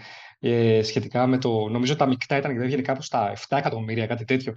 Ε, τα μεικτά που είχε λαμβάνει από την ε, Μπαρσελόνα. Ε, και γι' αυτό ενδεχομένως άρχισε πάρα πολύ να, να λύσει το κομμάτι αυτό. Πήρε μια πολύ καλή αποζημίωση και το θέμα αυτό έγινε μετά το πού θα, πού θα κατέληγε, όπως είπε και ο, και ο Παναγιώτης πέρασε τη μισή Ευρώπη, ο ένας Σπάρτονας στον άλλον, πήγε πέρασε από Σερβία, πέρασε από Ελλάδα, κατέληξε Ιταλία. Οπότε ήταν μια, μια ωραία ιστορία του καλοκαιριού. Μιας και αναφέρθηκε το όνομα Higgins, έχω ένα debate εδώ. Mm-hmm. Έχεις πακέτο Ιανουάριος 2024. Είναι η εποχή που ο Σίγκλετον υπογράφει ξανά με τη Real. Ε, με την ΕΦΕΣ. με την ΕΦΕΣ. Ναι. Μην υπογράψεις και ο Χίγκινς με την Πάρτσα εκείνη, εκείνη την, ε, ξανά εκείνη τη στιγμή. Να δούμε δηλαδή ποιο από τα δύο θα γίνει, πιο, θα γίνει, θα γίνει πρώτο. Ε, εγώ πιστεύω ότι η αγωνιστική μια χαρά θα είναι η Μπαρσελόνα. Ε, ναι. Δεν δε θεωρώ ότι θα, ότι θα είναι και στις ομάδες Πιστεύω δηλαδή ότι ούτε προς το play θα πάει. Απλά δεν μπορώ να βρω τι είναι αυτό που θα την κάνει φέτος να διανύσει το έξτρα μίλι που λένε και να κάνει το βήμα παραπάνω σε σχέση με τα προηγούμενα, με τα προηγούμενα χρόνια. Πάντως ομάδα για Final Four είναι και, και φέτος. Μπορεί το extra mil να είναι ο Βίλι. Δεν νομίζω ότι υπάρχει τέτοιος παίκτης στη Λίγκα. Δεν ξέρω τι λέτε. Δηλαδή έχει όλα τα φόντα να είναι ο καλύτερος ψηλός της ε, της χρονιάς, της σεζόν. Ναι, μαζί με τον Ταβάρες ενδεχομένως. Ναι, άλλου, άλλου, άλλου, άλλου τύπου, ναι, βέβαια. Ναι. Άλλου τύπου επίδραση. Ναι, προφανώς ο Ταβάρε ναι, ναι, ναι, ναι, μπορεί να είναι αυτό που ήταν, που ήταν πέρυσι στα, στα playoff και στο Final Four που σκέπασε τα καλάθια. Αλλά νομίζω ότι. Ο... Καλά, καθίστε μην είναι ο Μιλουτίνο φέτος, γιατί τον βλέπω πολύ. Πολύ, πολύ... καλός θα είναι όμως. Στο κόλλο αλαφρό. Ναι. πολύ καλός θα είναι. Απλά θέλω να πω, ρε παιδί μου, ότι ο Μιλουτίνοφ θα μοιραστεί το, το, το χρόνο συμμετοχής με τον, με τον Φαλ. Είναι και τέτοιος ο, ο, ο τρόπος επίδεση του, του Ολυμπιακού. Νομίζω ότι ο Ενάν Γκόμεθ θα φορτωθούν πάρα, πάρα πολλές μπάλες από την Παρσελώνα πάνω του στο Willy, ναι. Ναι, και για να σκοράρει και για να, ε, και για να δημιουργήσουν από, από μέσα προ, προς τα έξω. Είναι, είναι ασυζητητή μια της ε, ατραξιών της φετινής. Ε, ναι, ρε, εννοείται. Απλά με την Barcelona εκεί υπάρχει το θέμα, ε, το Βέσελ τι τον κάνεις. Δεύτερο. Το... Δεύτερο, ε, backup. Ε, backup, ναι, και με δεδομένο ότι ο Βέσελ ξέρουμε ότι θα χάσει 15 παιχνίδια. Ναι. Κάποιος τραυματισμός στην πορεία, ναι. Είναι, είναι ε, δεδομένο αυτό. Εγώ δεν ξέρω πώς βγει πιο μπροστά είναι πιο έτοιμος φέτος, έχει πιο ρόλο ο Νάτζι. Draft, ε, ποιο, ποιος τον έκανε, Δημήτρη, ο Σάρλοτ, Σάρλοτ νομίζω. Δεν το θυμάμαι, δεν το θυμάμαι. Άρα για Τζαμπάρη σε βλέπω λίγο low. Δεν σε βλέπω πολύ ε, πεισμένο. Είναι πολύ Ευρωπαίος παίκτης πάντως ο Τζαμπάρη, η αλήθεια είναι. Δηλαδή, πάλι με, με το θέμα της, της υγείας και όλα αυτά, ε, αν, μπορεί, αν είναι το παιδί καλά, νομίζω είναι, ε, κου, κουμπώνει πάρα πολύ στο, στο πλάνο εδώ, πέρα. Βέβαια είναι ένας από τους χειρότερους αμυντικούς που έχουν παίξει στο NBA. ε, οπότε ξέρεις, αυτό θα χρειαστεί λίγο, λίγο. Δηλαδή, ο Ντέρικ Βίλιαμ μπροστά στον Τζαμπάρι Πάρκερ είναι. Εξολοθρευτής. Ναι, ναι. Είναι ο Καουάι. Είναι μια τέτοια κατάσταση. Πάντως, αυτό να δούμε πώς θα πάει. Πάντως στο Τζαμπάρι Πάρκερ υπάρχουν τόσο, είναι τόσο έντονα τα Derek Williams vibes που υπάρχουν σε αυτή την περίπτωση. δεν, έχει, δεν έχει κάνει κακή καριέρα ο Derek Williams στην Ευρώπη πάντως. Εντάξει.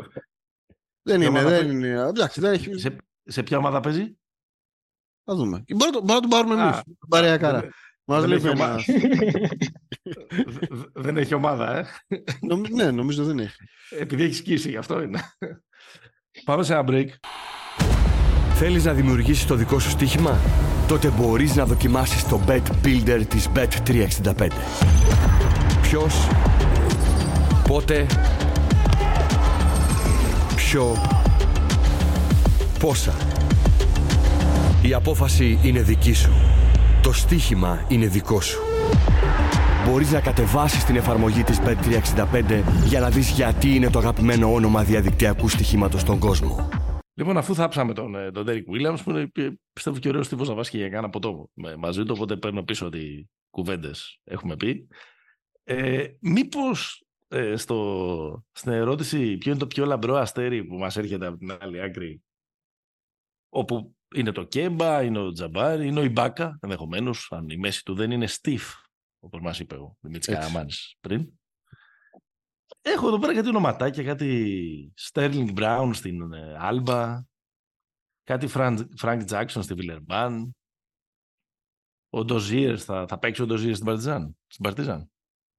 Ναι, γιατί να παίξει. Έλατε, αυτό είναι το πρώτο ζήτημα. Γιατί να παίξει, τον, εγώ τον έχω και ψηλοπουλένα από το NBA να, να ξέρετε το, το, το Ήταν πάντα ένας από τους παίκτε που μου άρεσε. Ξέρεις, κάπως τον παρακολούθησα επειδή ήταν στο Celtics και μετά και στο Denver. Δηλαδή θεωρούσα ότι το αδικούν το παιδί. Ε, κοίτα, ε, δεν υπάρχει κάτι πιο κοντινό στον Έξουμ που θα μπορούσε να φέρει. δηλαδή έχει φέρει μια φωτοτροπία του Έξουμ. Δεν είναι τόσο καλός αμυντικός σαν τον άλλον, αλλά έχει αυτά τα χαρακτηριστικά. Τα χαρακτηριστικά. Γιατί να μην παίξει, ρε παιδιά, ο PJ Dozier; Να το δούμε. Γιατί είστε τέτοιοι; Αρνητικοί απέναντί του. Δεν, δεν ξέρω, δεν μου, δεν μου έχει κάτσει καθόλου καλά από την αρχή. Νομίζω ότι και η προσαρμογή είναι ένα ζήτημα και γι' αυτόν. Ε, δεν ξέρω, δεν το έχω πάρει πολύ αρνητικά σχετικά με τον Ντόζερ. Ξέρεις ότι δεν μου κάθεται ότι θα μπορούσε να δεις εκεί πέρα για κάποιο λόγο. Εντάξει, η, η αλήθεια βέβαια είναι ότι τα τελευταία χρόνια κάποιοι τέτοιοι παίχτες, πώς να σου πω, ε, ε, νομίζω ήταν πιο επίφοβοι κάποιοι τέτοιοι παίχτες 7, 8, 10 χρόνια πριν. Λέγαμε με την mm-hmm. καμία, αυτοί δεν πρόκειται να παίξουν τώρα μέχρι να μάθουν τι, τι, τι έγινε. Δηλαδή, επειδή έχει. Κανονισμούς. Ε, όχι μόνο τους κανονισμούς και γενικώς επειδή και η όλη φιλοσοφία της της Ευρωλίγκας και νομίζω ότι σε αυτό πέρα από όλα τα στιλιστικά που κατά καιρούς συζητάμε, παίζει πολύ ρόλο το πόσο μεγάλη έχει γίνει και εδώ ε, η, η σεζόν με αποτέλεσμα ε, οι ομάδες να, να, να εξαντλούνται πολύ λιγότερο στην προπόνηση και να, και να βγαίνει και λίγο περισσότερο μπροστά το ατομικό ταλέντο, νομίζω ότι μπορεί και να υπάρχει και, και χώρος. Δηλαδή, έτσι κι αλλιώς, άμα σου έλεγαν, Γιάννη, ότι ο, ότι ο Ζώτς θα έκανε Πώς το λένε, τον... η Ειρήνη εκεί πέρα με τον Πάντερ, τον Έξουμ και τον Ζακ Λεντέι πριν από αν στο έλεγαν αυτό πριν το 2015, όχι πολύ παλιά. Θα λέγες. Πραγματικά. Τι έχεις πει; Το Λεντή τον έκανε Κώστα Ταρτσάρι, ρε πλάκα. Πραγματικά. Πραγματικά. Και αν ήταν και αυτή η κακή στιγμή πέρυσι στη, στη Μαδρίτη στο δεύτερο μάτσο, νομίζω ότι θα ήταν όλοι ακόμα πιο αγαπημένοι, ακόμα πιο μονιασμένοι με τα. Ναι, μην, είχε και μια κούπα, μην είχε και άλλη μια κούπα στη, στη συλλογή. Είχε και άλλο ένα. Πήγες μια βόλτα από εκεί. Ναι, ναι, ναι, ναι πήγα, πήγα, πήγα στο χωριό του Ζέλικο, στο Τσάτσακ. Και μάλιστα το, το καφέ Ζότς, το οποίο είναι λέσχη φίλων Ζέλικο Μπράντοβιτς στο, στο χωριό του Ζέλικο Μπράντοβιτς, κυκλοφορεί ως Ζότς 10 στα social media, με το λογική το 10 να είναι η 10η Ευρωλίκα που περιμένουν να πάρει με την, με την Παρτιζάν. είναι τρομερό, είναι τρομερό, είναι τρομερό. Δηλαδή όλοι αυτοί οι τύποι ε, ζουν και αναπνέουν για το κομμάτι αυτό, για τον Ζέλικο. Τον θεωρούν είναι κάτι το θεωρούν δικό, δικό τους άνθρωπο, δηλαδή το Τσάτσακ, μετά τον Κιτσάνοβιτς και τώρα τον Αβράμοβιτς. Νομίζω ότι ο, ο Ζέλικο για αυτούς είναι κάτι υπερβατικό, κάτι από, διαφορετικό. Από εκείνο Αβράμοβιτς. Ναι, από το Τσάτσακ. Α, ε, πες έτσι. Όταν λέμε Τσάτσακ, δηλαδή πόσο χωριό... Μπόρα Τσάτσακ δεν ήταν η ομάδα του, του Ζέλικο. Μπόρα Τσάτσακ, η πρώτη ομάδα του Ζέλικο στα, στα ερυθρόλευκα. Ε, Γιατί... Θεωρείται για αυτούς είναι το Άγιο Όρος εντός εργών της Σερβίας. Έχει άπειρα μοναστήρια γύρω από το okay. Τσάτσακ. Ε, έβγαλε πληθυσμό, την... ρε παιδί, δώσε μας μια τάξη μεγέθους να καταλάβουμε. Δεν είναι κάτι ιδιαίτερο. Δεν το έχω πρόκειται να σου πω κάτι για τον πληθυσμό, αλλά δεν είναι πολύ ε. μεγάλη πόλη. Δεν είναι πολύ ε. μεγάλη πόλη. Ε, είναι, είναι περήφανη γιατί... Ναι, πες το έτσι. Πες το και έτσι, που λέμε. Είναι περήφανη γιατί στο, στο χαρτονόμισμα των 200 δυναρίων απεικονίζεται η Νάντες Δαπέτροβιτς. Ήταν η πρώτη γυναίκα ουσιαστικά που βγήκε από το Τσάτσα και η πρώτη που διεκδίκησε τη χειρα... την χειραφέτηση, ήταν γιατρός, ζωγράφος, εθελόντρια στον Πρώτο Παγκόσμιο Πόλεμο. Γενικώς την έχουν ως ένα πρόσωπο που εκπροσωπεί το Τσάτσακ και όσον αφορά το Ζέλικο, ε, είναι τρομερό και το ανοιχτό στο Τσάτσακ, το Ζέλοβο, από εκεί που ξεκίνησε ο Μπράντοβιτς. Είναι αυτό που λέμε ότι η Μοσχοβολά Ιουγκοσλαβία έχει γύρω-γύρω γκράφιτι με τον Κιτσάνοβιτ, έχει ατάκες του Μπράντοβιτς, έχει ατάκες κατά καιρούς από όλους όσους πέρασαν από αυτό το, το ιερό μέρος για τους για τους, ε, Σέρβους. Ένα από τα πιο δημοφιλή, τα πιο γνωστά playground στη, στη Σερβία. Μάλιστα. Πάμε να αφήσουμε το Μένεγο εκεί με μια σκηνή, με ένα sleeping bag. Να τον αφήσουμε εκεί για μια εβδομάδα. Εξαγνισμό. Όπως έλεγε ο τέτοιος που.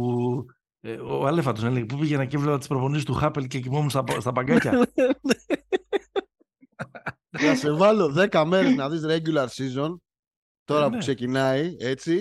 Μετά να σε στείλω μια εβδομάδα στο Τσάτσακ, έτσι, για εξαγνισμό, για εξομολόγηση. Ποια είναι η πιο κοντινή, Γιάννη, μεγάλη πόλη; Είναι από το Βελι... Είναι το Σλάντιμπορ. Είναι το Σλάντιμπορ είναι κοντά στο, στα 45 λεπτά από το Τσάτσακ. Κλασικά όλα αυτά τα χρόνια προετοιμασίες κάνει η Παρτιζάν και το έκανε ο Μπράντεβιτς μόνο και με τον Παναθηναϊκό, έκανε και με σωστά, την, σωστά. Και με την Παρτιζάν. Είναι στα... Έδινε, έδινε ψωμάκι στα ξάδερφια εκεί πέρα, ναι. Έδινε ψωμάκι στον κόσμο εκεί. Ρούμς του λες. Αλλά είναι, είναι μπασκετούπολη. Είναι από τις λίγες μπασκετικές, μάλλον είναι από τις μπασκετικές πόλεις στο, στη Σερβία. Έδωσε πολύ ωραία πάσα για το επόμενο debate. Επειδή είπες μπασκετούπολη, μπάσκετ city, έλα, ε, καραμάν είναι δικό σου. Ε, το debate είναι το, το εξής εδώ πέρα. Το ποιος θα, γίνει, ποιος θα αναγεννήσει το, το παλακανέστρο; Γιατί τώρα έχουμε από τη μία έχουμε μπάνκι και από την άλλη έχουμε το, το Μύρωτιτς. Δηλαδή η μορφή τώρα στο Μιλάνο δεν είναι ο Έτορε πια, πιστεύω. Γιατί με Έτορε κάναμε ό,τι κάναμε. Τώρα ο άνθρωπος που... Ή δεν κάναμε ό,τι δεν κάναμε. Ε, ακριβώς. Ο άνθρωπος που ενσαρκώνει την ελπίδα είναι ο, ο Μύρο. Ε, νομίζω ότι με το, με το Μπάνκι είναι πολύ ωραίο το story. Ε, το οποίο μάλλον δεν το έχει αγοράσει κανένας άλλος στον κόσμο εκτός από σένα. Όχι, ρε, γιατί ρε. Πλάκα κάνεις ρε. Πήρε με τη Λετωνία, βγήκε πέμπτος. Καταρχάς είναι παγκόσμιος πρωταθλητή με την Αεκάρα, να μην το ξαναπώ. Φυσικά. Εκεί πρέπει να καταλήξει όλο αυτό. Ε, αλλά ρε παιδί μου, είναι λίγο, πώς το έλεγε, δεν μπορώ να κάνω καλά τη φωνή του Γεωργίου. Πολύ κλοκ κλοκ και αυγό τίποτα. Δηλαδή δεν έχουμε ρόστερ για να πάμε πολύ παραπάνω. Mm. Μια Πολονάρα πήραμε τώρα. δεν είναι. Ντόμπριτς. Ε, Ντόμπριτς, εντάξει. Οκ. Ε, νομίζω η, η Basket City θα είναι και σε λίγο μια κατάσταση περίεργη διοικητικά η, η Virtus με, το, με τον κύριο Ζανέτη που να το ξαναπώ σε αυτό το όνομά του δεν είναι Σεγκαφρέντο η εταιρεία του είναι Σεγκαφρέντο ε, το Μιλάνο έχει, έχει ενδιαφέρον πάντως. Δηλαδή δεν νομίζω ότι μπορεί να παρουσιάσει τη θλιβερή εικόνα που παρουσίασε πέρσι. Δηλαδή δεν ξέρω στα χρόνια της Ευρωλίγκα της, του νέου φορμάτ να υπάρχει μια ομάδα με τέτοιο... Εντάξει, και η ΕΦΕΣ ήταν λίγο έτσι, αλλά το Μιλάνο ήταν μια ομάδα η οποία για τουλάχιστον ένα γύρο δεν μπορούσε να παίξει μπάσκετ. Δηλαδή, εντάξει, είχε, όμως είχε και τραυματισμούς. Είχε, εντάξει, είχε, πάει, είχε πάει στραβά από την αρχή. Εντάξει, ρε παιδιά, δεν γίνει να πάρει να βάλει 67 πόντους. Ναι. Ο Νέιπερ τους έστρωσε, ναι. Ε, Νομίζω ότι σε καλύτερα αφετηρία είναι το. Ε, καλά, προφανώς εσύ τώρα. Στους άλλους παίζει ακόμα ο Μπελινέλη. Λες και έχουμε εδώ δεκάθεο. Α σέβεσαι. Σέβομαι πολύ, πολύ. Άλλος ένας. στόμα σου με Λίστεριν. Άλλος ένας με τον οποίο θα ήθελα πολύ να πάω για, ε, για ποτό. Πιστεύω ότι ποτό θα. με τον Μπελινέλη. Ε, βέβαια. Μπα. Λοιπόν, το Μπελινέλη αλλά... να πας καμιά εκδρομή, καμιά το σκάνι, κανένα τέτοιο. Για τον Μπελινέλη λέγανε Ιταλοί. Ήμουν το καλοκαίρι στην Πολόνια και πιάσαμε μια κουβέντα σχετικά με τον Τεόντος και τον Μπελινέλη. Τους εξήγησα στους Ιταλούς ότι ο Μίλο, του λέω, πρέπει να έχει πρόβλημα με τους Έλληνες δημοσιογράφους γιατί δεν δίνει ποτέ συνέντευξη. Και μου είπαν mm-hmm. το εξής. Λέει, ο Τεόντος στι τέσσερα χρόνια στη στην Πολόνια, ξέρεις πόσο συνέντευξη έδωσε. Ρωτάω, λέω, ξέρω εγώ, τέσσερις, τρεις, τέσσερις, καμία, μηδέν, τίποτα.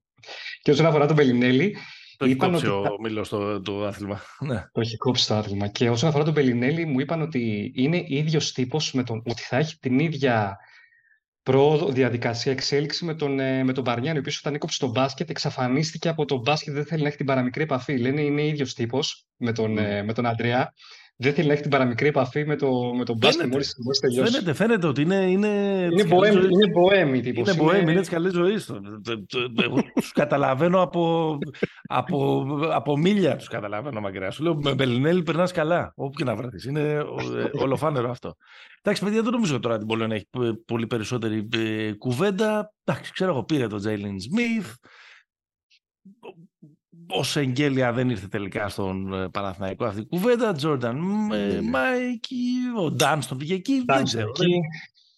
Δεν, δεν, βλέπω κάτι που να προκύπτει και πέρα από την αλλαγή στον πάγκο που και ο Σκαριόλο έφυγε έτσι όπως έφυγε κτλ. Ότι είναι μια ομάδα η οποία μπορεί να ανέβει ταχύτητα. Η κουβέντα είναι για το Μιλάνο. Ποιες είναι, α, αν δεν διαφωνείς για την Πολώνια, Γιάννη, ποιες είναι οι σκέψεις σου για το Μιλάνο; Όχι, συμφωνώ απόλυτα. Ότι δεν νομίζω να μπει σε μια διαδικασία να κάνουμε κουβέντα ούτε καν ότι θα μπορέσει να μπει σε διαδικασία να διεκδικήσει συμμετοχή στα, στα playoffs. Για το Μιλάνο, ε, σίγουρα συμφωνούμε αυτό που είπε και προηγουμένως ότι δεν νομίζω να έχει τόσο κακή εικόνα που έχει και πέρυσι. Βέβαια, να θυμίσουμε ότι πέρυσι είχε μαζεμένα προβλήματα τραυματισμών έτσι, από πάγκος, από δεν ξέρω και εγώ. Νομίζω όλοι περάσαν ένα. Ο Σίλτς ήταν πολύ. Βέβαια, ναι, ναι, ναι, ναι, ναι. Μέχρι που πήρε μεσούς στη χρετή σεζόν τον Νέιπερ, τους έσωσε κάπως, μπήκαν σε μια διαδικασία να πλησιάσουν κάπως την Οχτάδα, αλλά μέχρι εκεί. Σε κάθε περίπτωση νομίζω ότι ακόμα και με την προσθήκη του, του Μύρωτιτς, νομίζω ότι το Μιλάνο, η Αρμάνη θα είναι πάντα η Αρμάνη. Δηλαδή μια ομάδα που θα ξεκινάει ως φαβορή για να κάνει κάτι καλό, αλλά νομίζω ότι στο τέλος της ημέρας θα, θα έχει μόνο το τίτλο του φαβορή ναι. και, τίποτα, και τίποτα παραπάνω. Να, να το δούμε. Εντάξει, το, με το Μύρωτιτς έχουμε έτσι μια περίεργη, δηλαδή, περίεργη σχέση στην Ελλάδα. Δηλαδή, θέλω να πω ότι τον θάβουμε λίγο περισσότερο από όσο του, του αξίζει, κυρίως, κυρίως λόγω των αρκετών ε, silver alerts που έχουν βγει σε κρίσιμα παιχνίδια, αλλά δεν πάβει να είναι ένας Euroleague, ε, ε, ξέρεις, ένας πολύ σπουδαίος παίχτης. Πεχτάρε νομίζω ότι απλά είναι λίγο, λίγο ψυχο στα κρίσιμα. Στην, στην ιστορία, ναι, αλλά okay, να το συζητήσουμε αυτό όταν θα περάσει το Μιλάνο στο Final Four. Είναι όμως παίχτης που μπορεί να σε τραβήξει, έτσι, και είναι υγιής και να, και να είναι η σταθερά σου με την οποία θα πηγαίνεις και θα κερδίζεις και θα κερδίζεις και θα κερδίζεις και θα βάλεις το νερό στο αυλάκι ε, από νωρίς. Και εγώ θεωρώ ότι γύρω του υπάρχει ένα καλό ε, ένα καλό ε, ρόστερ. Ναι. Έμπειρο, ήρθε και ο Λό. Ναι, ναι, ναι. ο Σίλτζ ένας καλός παίχτης, πολύ καλός παίχτης. Ο Πόηθρες, ένας παίχτης που δεν κατάλαβα γιατί τον άφησε η, η Μακάμπη τα λέω όλα αυτά τέλος πάντων κόβω έχουμε και λίγο. Έχουμε Φόιτμαν, έχουμε μέλη. Υπάρχει ναι, πράγμα πολύ. Για να καταλήξω ότι στα, τα κλειδιά στο, κατά τη γνώμη μου, τα κλειδιά στο, το στίχημα είναι ο πάγκος. Το πώς θα παρουσιαστεί, ναι, συμφωνώ. Ναι. Αν ο πάγκος είναι ο παίχτης που ήταν μέχρι, τη, μέχρι την πανδημία. Mm. Ε, την ομάδα τετράδας. Δεν μπορώ να δω πολλά καλύτερα δίδυμα. Όχι στη λογική που τα συζητούσαμε πριν, δεν είναι κατά ανάγκη ότι θα, ότι θα συνεργάζονται, ας πούμε, αλλά, δύο, αλλά δίδυμα, ξέρεις, ε, ε, one-two punch, ας πούμε, που, που λέμε. Κοίτα τώρα, αν είναι καλό πάγκος, μια πεντάδα που είναι πάγκος ε, Μπάρον, Σίλτς, ε, Μύρωτιτς, Φόιτμαν ή Μέλη. Ε, μόνος δεν αστείευεται. Καθόλου δεν αστείευεται. Και που ναι. υπάρχουν και, και που υπάρχουν και λύσεις. Το θέμα είναι σε τι κατάσταση βρίσκεται ο Πάγκος, ο οποίος μετά έκανε και άτυχος, είναι και κακές επιλογές. Έκανε και το, το NBA και το Cleveland δεν του κάτσε καθόλου. Στην Τσεσεκά πήγε και έγινε παγκόσμιος πόλεμος. Ε, δεν τον έχει βοηθήσει. Γιατί το 2020 ήταν το καλύτερο γκαρντ της Ευρωλίγκας σχεδόν. Έκανε, έκανε τέτοια ε, σεζόν. Δεν ξέρω. Νομίζω ότι ναι, ναι, εκεί, ναι. αν ο Πάγκος είναι καλός, μπορεί να είναι πολύ δυνατό το Μιλάνο. Και είναι και ένα, ναι. το revenge tour που θέλω να δω φέτος. Δηλαδή, αν μιλάμε ατομικά, δηλαδή ο παίχτης που περιμένουμε ένα comeback, ας πούμε, είναι αυτός. αυτό είναι το ένα. Και το άλλο είναι όχι ακριβώς ότι περιμένουμε comeback. Δηλαδή, στο debate στην άλλη πλευρά θα έβαζα. Ε, εγώ περιμένω μια μεγάλη χρονιά από τον Λάρκιν. Δεν ξέρω τι λέτε. Γιάννη. Χωρίς το Μίσης δίπλα του, έτσι. Ναι, ναι. Για πρώτη φορά μετά, μετά από καιρό. Ένα δίδυμο που έχει κουμπώσει πάρα, ναι, πάρα όχι, πολύ. Όχι ότι υπάρχει μπίφι ή οτιδήποτε κτλ. Αλλά ελλείψη Μίσιτς, ελλείψη ε, Αταμάν. Καλή ομάδα έχει και φέτος η, η, η ΕΦΕΣ εννοείται και, και καλές μεταγραφές έκανε. Αλλά ξέρεις, πια είσαι πάλι το αφεντικό μάλλον. Φυσικά. Δεν ξέρω βέβαια αν θα έχει την ίδια ελευθερία κινήσεων που είχε με τον Αταμάν. Γιατί μην ξεχνάς ότι σε πολλά ματς ε, ο Αταμάν στηριζόταν πάρα, πάρα πολύ στο κομμάτι αυτό, στο ένστικτο των παικτών του. Είτε ήταν ο Μίσιτς, είτε ήταν ε, ο Λάρκιν, ειδικά τα πρώτα χρόνια, τα χρόνια της ε, Ευρωλίγκας. Ε, σίγουρα, ναι, περιμένω από αυτόν να δείξει ότι. Ξέρεις τι γίνεται, το θέμα είναι ότι κατά πόσον έχεις έχει όχι το κίνητρο, σίγουρα θέλει να αποδείξει να δείξει πράγματα. Ε, όχι ο κορεσμός, είναι πολλά πράγματα. Ξέρεις, το πώς θα παρουσιαστεί χωρίς τον άνθρωπο με τον οποίο πορευόταν μαζί ιδανικά όλα αυτά τα χρόνια, τον Μίσιτς. Το πώς θα βγει μπροστά, πώς θα δουλέψει το, το πράγμα χωρίς αυτόν, χωρίς τον, τον Σέρβο. Πάντως και χωρίς την παρουσία του Μίσιτς, ο Λάρκιν έχει κάνει Ε, θυμηθείτε, ας πούμε, το, το, το 19 ο Μίσιτς ήταν στην ΕΦΕΣ. Εκεί που ο Λάρκιν σε κάποια στιγμή αλλάζει ταχύτητα και αρχίζει και γίνεται στεφκάρι για, για κανένα χρόνο. Ήτανε. Ναι, ναι, ναι. ναι. Ήταν, ήταν, ναι. ναι, ναι, έχετε δίκιο. Έχετε δίκιο ήταν. ήταν. Κοίτα, η, αλήθεια είναι ότι, η αλήθεια πάντως είναι ότι για να, για να ε, επανέλθει, γιατί πέρσι έχασε τα play-off, για να είναι η ΕΦΕΣ εκεί στις θέσεις, ας πούμε, στην πρώτη εξάδα, ε, δεν υπάρχει άλλος τρόπος από το ότι, από το ότι ο Λάρκιν πρέπει να κάνει χρονιά turbo. Όπως παλιά. Ναι, ρε αλλά έχει, έχει μεγάλη σημασία αυτό που λέει, αυτό που λέει ο Γιάννης. Δεν είναι ότι έχουμε μια... Να το, να το, πω, λίγο, να το πω λίγο διαφορετικά. Δεν έχουμε μια κατάσταση έφυγε ο Ντουράντ και έμεινε ο Westbrook και έκανε τη χρονιά της ζωής του. ετσι Εδώ έχουμε έναν τύπο ο οποίος και τον Μίσιτς νομίζω και διαχρονικά είχαν πάρα πολύ καλές σχέσεις. Ποτέ δεν είχαν ούτε beef ούτε τίποτα. Νομίζω ότι είναι ο άνθρωπος που τον βοήθησε πάρα πολύ να εξελιχθεί. Δηλαδή χωρίς τον, χωρίς τον, ε, χωρίς τον Μίσιτς δίπλα του, ο Λάρκιν ακόμα και στην πολύ καλή του πούμε, σεζόν θα ήταν ένας πολύ καλός σκόρερ ας πούμε και, και τίποτα περαιτέρω. Τώρα έγινε, έγιναν, έγιναν μια μηχανή. Ίσως αυτό παίξε ένα, παίξε ένα Δηλαδή ότι ο Λάρκιν έχει συνηθίσει σε ένα παιχνίδι που τώρα με κάποιο τρόπο θα πρέπει να γυρίσει σε εργοστασιακές. Δηλαδή, όπως τον είδαμε όταν ήρθε στην Ευρώπη και έπρεπε να, να κάνει πράγματα. Είναι δύσκολο πάντως, λέω, να συμβεί αυτό με τον, με τον Τόμψον δίπλα του. Έναν, έναν pass first καθαρά. Τώρα μιλάς σωστά. Point Και εγώ δεν, δεν, δεν, τη βλέπω κακή την, την ΕΦΕΣ. Δηλαδή, ο Μπράιν είναι μια χαρά παίχτης ε, για να συμπληρώσει ε, την περιφερειακή γραμμή, στην οποία υπάρχει περιφερειακή γραμμή, τόσο πάντων Κλάιμπερν δεν είναι τα πάντα, αλλά θέλω να πω ότι τόση ώρα δεν έχουμε πει το όνομα Κλάιμπερν. Μιλάμε για την ΕΦΕΣ και δεν έχουμε πει το ναι, όνομα Κλάιμπερν. Ναι, ναι. Δηλαδή το καλύτερο τριάρι της, ε, της, τριάρι. της διοργάνωσης. ναι, το, λέω, το λέω έτσι με, το λέω σχηματικά ας πούμε.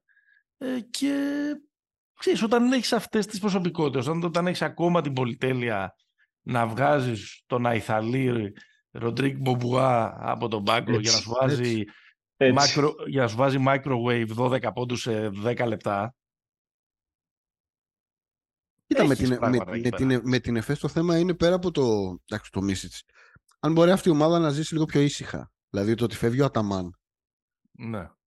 Προφανώς τώρα θα προσαρμοστεί σε ένα νέο. Δηλαδή ο Τσάν είναι είναι άνθρωπος δεν είναι, δεν κατέβηκε από τον ουρανό, δηλαδή έχει, έχει πορεία σε, mm. ως assistant σε, σε Πέντε χρόνια assistant. Στον Ομπράντοβιτς. Έτσι. Πέντε χρόνια. Δεν είναι αυτό το πράγμα. Καλά, καλά κανένας στην Ευρώπη δεν είναι σαν τον Αταμάν. Ε, ίσως, πώς το λένε, να ησυχάσουν λίγο τα κεφάλια τους, να τους βοηθήσει λίγο ρε παιδί μου σε αυτό. Γιατί και η περσινή σεζόν, γιατί αν θυμάστε τέτοια εποχή πέρσι ήταν όχι τώρα γκαλάκτικος στον Παναθηναϊκό. Εδώ μιλάμε ότι λέγαμε ότι είναι οι Warriors η ΕΦΕΣ με το Λάρκιν Μίσιτς Κλάιμπερν. Ναι. Τώρα νομίζω ότι με, δεδομένο ότι και οι προσδοκίες προφανώς όχι της ομάδας και, και του κόσμου της και της διοίκησης έχουν πέσει αλλά ότι γενικά φτάσαμε ας πούμε έχει περάσει μια ώρα και τη συζητάμε τώρα την ΕΦΕΣ ναι. ίσως να τους, ε, να τους βοηθήσει ξέρεις, κάνει καλό. stick to basketball ρε παιδί μου και όχι όλα τα γύρω γύρω τα, τα αφηγήματα. Ναι. Ε, ερώτηση, Γιάννη. Ε, Κάποιος ότι θα έλεγε το σφαιρό Δημήτρης θα χάσουν από τον Αταμάν. Είμαστε σίγουροι ότι ο Τσάν δεν είναι ένας Αταμάν εν τη γενέση; Νομίζω από ό,τι Τον έπιανε του φύλλα και τα χέρια του, δηλαδή το έχει μέσα του το ένσημο Αταμάν. Νομίζω. Ήταν, ήταν φανταστικό, αλλά νομίζω όχι. Το, το content που έχει δώσει ο Αταμάν όλα αυτά τα χρόνια, με τις δηλώσεις του, με το να παίρνει time out και να μην μιλάει, με όσα όχι κάνει και τον έχουμε βάλει στην καρδιά μας όλα αυτά τα χρόνια, νομίζω όχι. Ο Τσάν μου βγάζει μια... Δείχνει να είναι έτσι, δεν παίρνω όρκο. Δείχνει μια καλύτερη σοβαροφάνεια τέλος πάντων στο κομμάτι. Εγώ βλέπω ένα μεγάλο ταλέντο για το, για το θέατρο. Ε, όχι.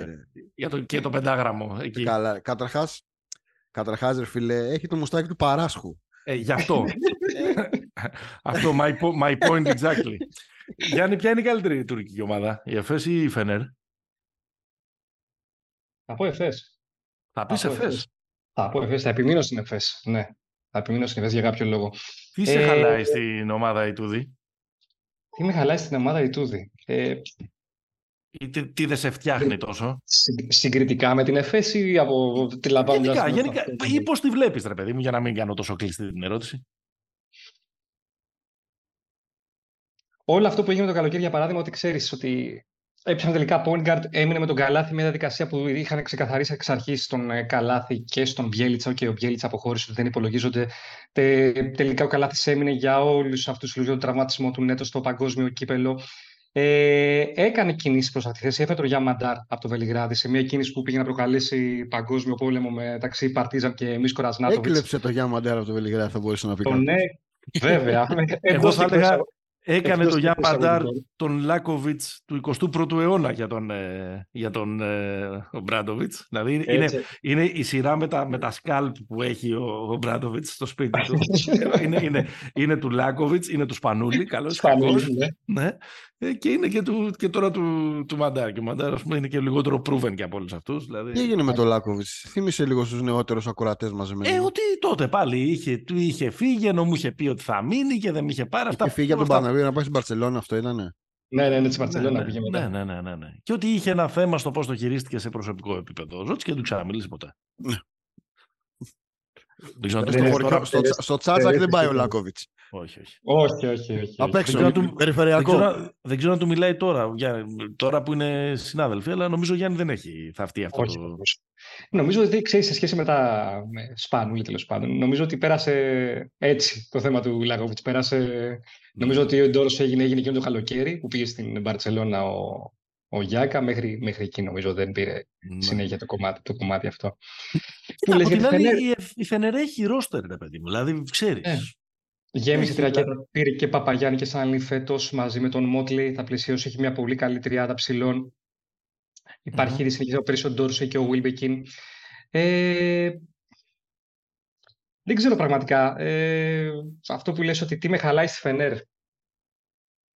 Νομίζω για κάποιο λόγο την έχω στο μυαλό μου ότι θα κάνει ό,τι και φέτος. Δηλαδή ξεκινήσει πάρα πολύ καλά, αλλά δεν ξέρω αν θα μπορέσει να έχει την ίδια ναι. συνέπεια που ε, χρειάζεται ναι. και απαιτείται για να επιβιώσει αυτή τη διαδικασία στη, στη, regular, στη regular season. Σίγουρα το roster υπάρχει, υλικό υπάρχει, εμπειρία υπάρχει, αλλά δεν ξέρω αν θα μπορέσει να παρουσιάσει αυτή τη συνέπεια και τη σταθερότητα, ειδικά έχοντας θέμα στον Άσο γενικά. Mm-hmm. Ε, εξ αρχής νομίζω ότι ο Καλάθι δεν είναι ο παίκτης που παίκτης που λέμε, δεν είναι ο point που θα σουτάρει κιόλας.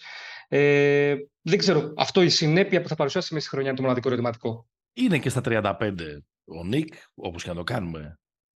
Έχουν περάσει και τα, τα χρόνια σε κάποια ε, πράγματα στο παιχνίδι του, δηλαδή και, στην, και στον τρόπο με τον, και στην άμυνα και στο, στο πόσο πήγαινε στα rebound. Μην ξεχνάμε πόσο καλός rebounder έχει υπάρξει mm-hmm. ο, ο Καλάθι στη, στην καριέρα του. Εγώ εδώ πέρα αυτό που βλέπω, βλέπω μια ομάδα που είναι πολύ γεμάτη, που αν όλοι είναι υγιείς και δεν έχουν τους περσινού τραυματισμούς, μπορεί να είναι μια ομάδα που θα παίζει και αυτό το πολύ ωραίο μπάσκετ που έχει παίξει στην αρχή, το πολύ μοντέρνο μπάσκετ, ένα μπάσκετ το οποίο πραγματικά είναι position, positionless με την έννοια ότι είναι παίχτες που μπορούν να χρησιμοποιηθούν σε πολλά διαφορετικά σχήματα.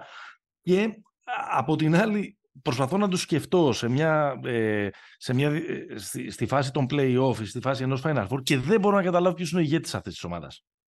Γιατί ούτε ο Wilbekin ούτε ο Ντόρσι, παρότι είναι μια χαρά παίχτες, μου μοιάζουν να είναι αυτοί οι οποίοι θα, θα, κάνουν, θα κάνουν, αυτό που τους έκανε ο Σλούκας πέρυσι στη σειρά playoff Ολυμπιακός Φενέρ.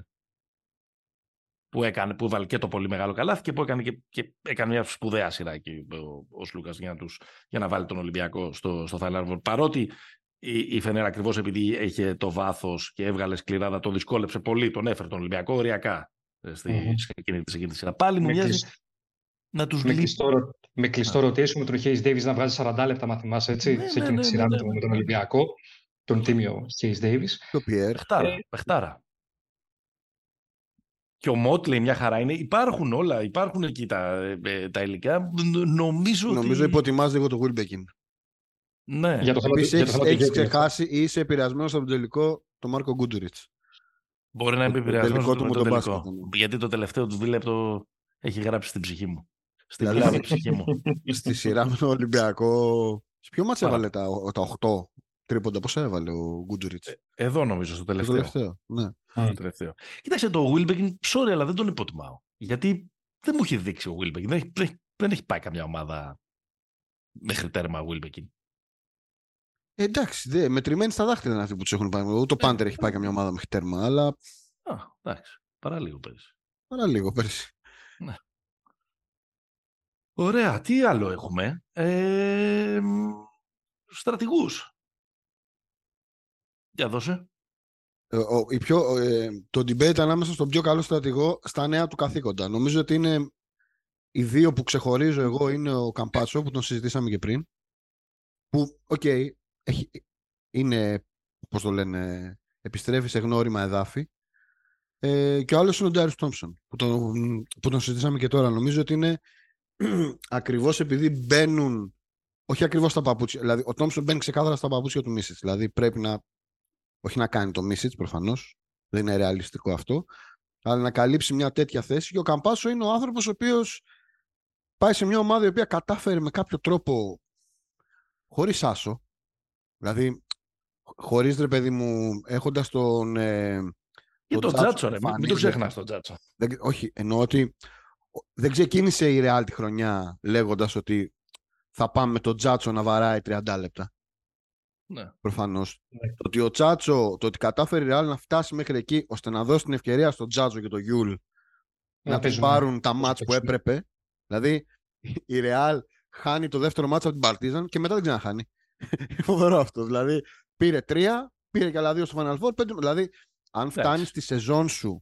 μεσολάβησε και ένα ταβερνόξυλο βέβαια. Ναι, ναι, ναι, αλλά λέω ότι η Real, ε, αυτό που έγινε πέρσι με τη Real είναι ότι έφτασε τη σεζόν σε ένα σημείο ώστε να δώσει τη δυνατότητα στα μεγάλα τα παιδιά να πάνε να, να, το πάρουν. Αυτό δεν μπορεί να... Ε, τώρα είμαστε και ένα χρόνο μετά, άρα η επιλογή της Real, η ορθολογική επιλογή της Real είναι ότι παιδιά να έχουμε έναν στον Άσο. Γιατί, αν θυμάστε πέρσι, ε, πολλή δουλειά σε αυτό το κομμάτι έβγαζε Μούσα. Δηλαδή ο βασικός χειριστής σε πολύ μεγάλα κομμάτια της, ε, της σεζόν ήταν ο μουσα Άρα το ένα κομμάτι είναι ο, είναι ο Καμπάσο που μπορεί να μην. Όχι μπορεί. Δεν έκανε καμία, δεν έκανε καθόλου καλό πέρασμα από το NBA. Δεν μπορούμε να τον, να τον πούμε. Πώς να το πω. Ο Τόμσον είναι πιο στρατηγός με την έννοια είναι, είναι και δύο φλάσι παίχτες αλλά ο Καμπάσο έχει πολύ περισσότερο είναι πιο μαμούνι ρε παιδί μου ε, νομίζω αυτοί οι δύο είναι και για μένα οι πρώτοι υποψήφοι για το πώς το λένε ο, ο, ο, καλύτερος, ο πρώτος assist στη, στη, στη φετινή, Ευρωλίγκα. Είναι ένα ωραίο duel νομίζω. Δεν ξέρω αν θα βάζεις και τον Napier σε αυτή τη διαδικασία για τους playmaker, για τα guard που λες. Ναι. Για ερθρό αστέρα, ίσως. Μ' αρέσει πολύ αυτό που έχει φτιάξει ο Αστέρας φέτος και για Napier μαζί με Γιάνκο Σάντος. Θέλω να τους δω στα, στα ναι, guard. Νομίζω ότι έχουν... Κράτα, κράτα το λίγο γιατί είναι το επόμενο. Κράτα το λίγο. Θέλω πριν λίγο να σας, ε, να σας τσιγκλίσω. Ναι. Να πω κάτι. Βόμβα. Όπα. Μήπως τον έχουμε. Ναι, θα προσβάλλω. Λίγο. Ναι. Λίγο. Λίγο. Ξαναλέω. Όλα καλά και όλα ωραία. Είμαστε σύμφωνοι, είμαστε αδέρφια. Ο Φάκου είναι τρομερός. Ε, ε, ε, Φοβερός παίχτης, μεγάλη καρδιά. Αδιανόητο ότι όλα αυτά τα πράγματα τα κάνει και είναι. 1,78. Εγώ λέω ότι πάει και λιγότερο. Λέω ότι μπορεί και λιγότερο. Δηλαδή, Γιάνγκο Σάντος μπορεί να είναι 74, 1,75. Μεγάλη καρδιά, κλατς κτλ.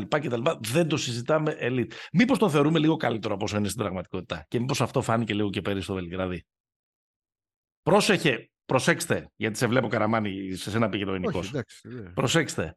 Δεν λέω ότι δεν είναι καλός παίχτη. Δεν λέω ότι δεν είναι top guard της Ευρωλίγας. Αλλά δεν, ας πούμε, δεν πιστεύω ότι είναι παίχτη 4 εκατομμύρια. Εγώ δεν θα έδινα 4 εκατομμύρια ευρώ το χρόνο στον Καμπάτσο, όπως πήγε να του δώσει υποτίθεται ο Παναθηναϊκός φέτος. Δηλαδή, σε αυτή τη βάση βάζω το ερώτημα. Δεν προσπαθώ να, να, να κάνω κατσαπλιά τον, τον, ε, τον Καμπάτσο. Δεν το θεωρώ ότι είναι το κορυφαίο γκαρντ της Λίγας. Εντάξει, καταλάβαμε, καταλάβαμε. Ναι, ναι, ναι. Ok. Okay. Ε, θα πεις Δημητρή. Όχι, εντάξει. Ε, ε, ε, ρε παιδί μου, δεν ξέρω, υπάρχει πιο ακριβοπληρωμένος γκαρντ στη Λίγκα. Σλούκα είναι; Σλούκα είναι στα, στα τρία.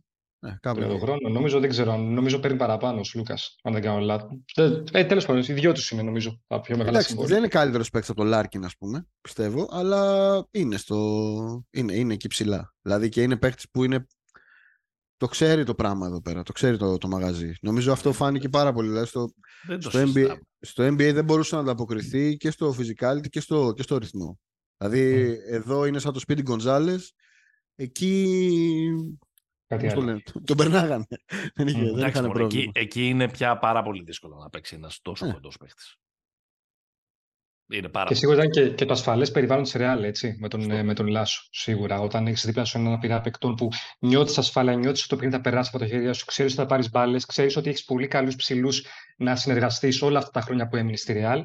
Οπότε νομίζω ότι ήταν το ιδανικό περιβάλλον για αυτόν και θα συνεχίσει να είναι πλέον, μιας και, μιας και επέστρεψε η Real Madrid για τον καμπατσο Αλλά χρειάζεται νομίζω και όλο αυτό το τέλειος supporting cast που έχει, που έχει δίπλα του για να, Σίγουρα. Ε, για να, για να λάμψει. Εσύ μένει και στη Real θα έπαιρνες τον Τόμψον αντί για τον Καμπάτσο;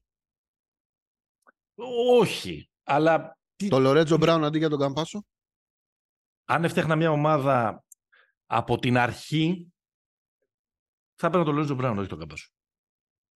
Okay.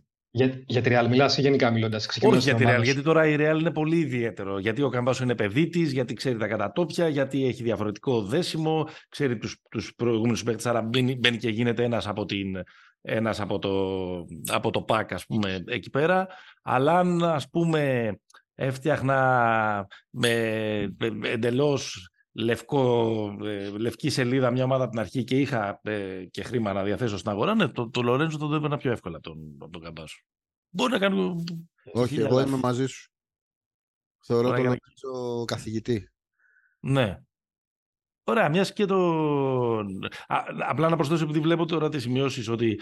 Ε, το, για να κλείσω τα προηγούμενα, ε, ότι στο Revenge Tour το ατομικό όλοι θα έχουμε ένα βλέμμα φέτος στον Γιώργο Παπαγιάννη νομίζω, για τους ναι. ευνόητους λόγους, ότι με χωρίσατε την κρίνια της κερκίδας, του τύπου κτλ. κτλ, κτλ ότι ξέρεις, κάπως περιμένεις να έχει μια εξέλιξη και μια καλύτερη ε, ε παιδί αλλά δεν πήγε στην Άλμπα. Δηλαδή, αυτοί δεν έχουν γκρίνια εκεί. Εντάξει, νομίζω, μωρέ, άλλο είναι, άλλο είναι να γκρινιάζουν στη γλώσσα σου. Και το εννοώ αυτό που λέω. Μεγάλη αλήθεια αυτό που λες. Όταν δηλαδή σε κάθε μάτς έχεις κριτική για ποιο λόγο δεν πήγε καλά ο Παπαγιάννης, όλα αυτά τα σχόλια που άκουγε μετά από κάθε ναι, μάτς, ναι. όταν ήταν σε, ένα, σε μια κακή έκδοση του Παναθηναϊκού, σε δύο κακές εκδόσεις του Παναθηναϊκού τα τελευταία δύο χρόνια, νομίζω τον παρέσει όλο αυτό το κλίμα. Αρχηγός κιόλας. Μέτριο και μουρμούρα. Ναι, βέβαια. Και με δική του ευθύνη, εγώ θα έλεγα. Δηλαδή, ξέρεις, μην τα ρίχνουμε κιόλας και στο γύρο-γύρο. Ε, ναι, και ο ίδιος. Ε, Κοίτα, ναι. αυτό που είπες τώρα για το στη... άλλο να σε κράζουν στη γλώσσα σου έχει, έχει πει κάτι καταπληκτικό φαλ σήμερα που διάβαζα, νομίζω είναι στο Eurogroup στη συνέντευξη, που λέει, ναι. που λέει σκέφτεσαι να μάθεις ελληνικά, λέει όχι δεν θέλω να μάθω ελληνικά, γιατί άμα μάθω ελληνικά θα διαβάζω ό,τι γράφουν για μένα. Πολύ ειλικρινές, παιδί μου. Αναφέρθηκε ο Γιάννης πριν, στον, στον Ερυθρό Αστέρα. Ακούστε το ρόστερ. Μίλος Τεόντοσιτς. Άνταμ Χάνγκα. Όλε, ναι, σίγουρα. Σαμπάζ Νάπιερ, Μάικ Τόμπι, Τζοέλ Μπολομπόι, Νεμάνια Νέντοβιτς, Ρόκας Γκιεντράιτις, Όγνιεν Κούσμιτς, Νεμάνια Μπιέλιτσα. Και σε αυτούς προστίθεται και η Μπιέλιτσα κλασική... νομίζω δεν δηλώθηκε για την Ευρωλίγκα. Ναι, ναι, ναι, έμεινε εκτός λόγω τραυματισμού. Σωστό, σωστό. Και, και σα... Ε, αυτό είναι σαν διαφήμιση για, για την ανακύκλωση. Γιατί ρε μαλάκα; Τι; Όχι, ρε παιδί μου, μου φαίνεται πολύ δύσκολο όλοι αυτοί που ανάμεσά τους είναι και δύο-τρεις εμένα πολύ αγαπημένοι παίχτες. Να, είναι σαν να φτιάξει ένα μισθοφορικό στρατό, ρε παιδί μου. Αυτό θέλω να πω.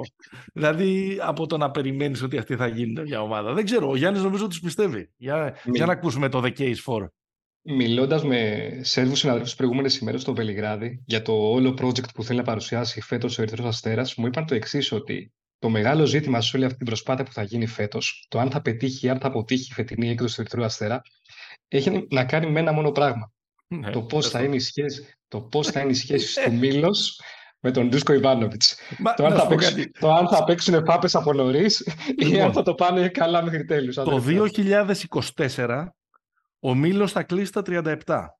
Ο Χάγκα θα κλείσει τα 35. Ο Λάζιτς θα κλείσει τα 35. Ο Νάπιερ τα 33. Ο Νταβίντοβατς είναι ήδη 50. Ο Νταβίντοβατς γεννήθηκε. Δεν έχει σημασία πόσο λέει ταυτότητα. Ο Νεμάνια Νέντοβιτ τα, τα 33. Ο Κούσμιτς τα 34. Α τον Μπιέλιτσα που δεν δηλώθηκε θα, θα κλείσει πάντως τα, τα 36. Ε, τώρα όλοι αυτοί που έχουν μέσο όρο μας λείπουν 10 ένσημα.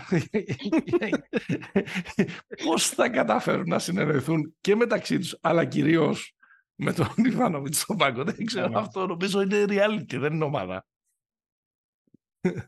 Μακάρι, δεν, δεν ξέρω, θα ήθελα πολύ να το δω πάντως.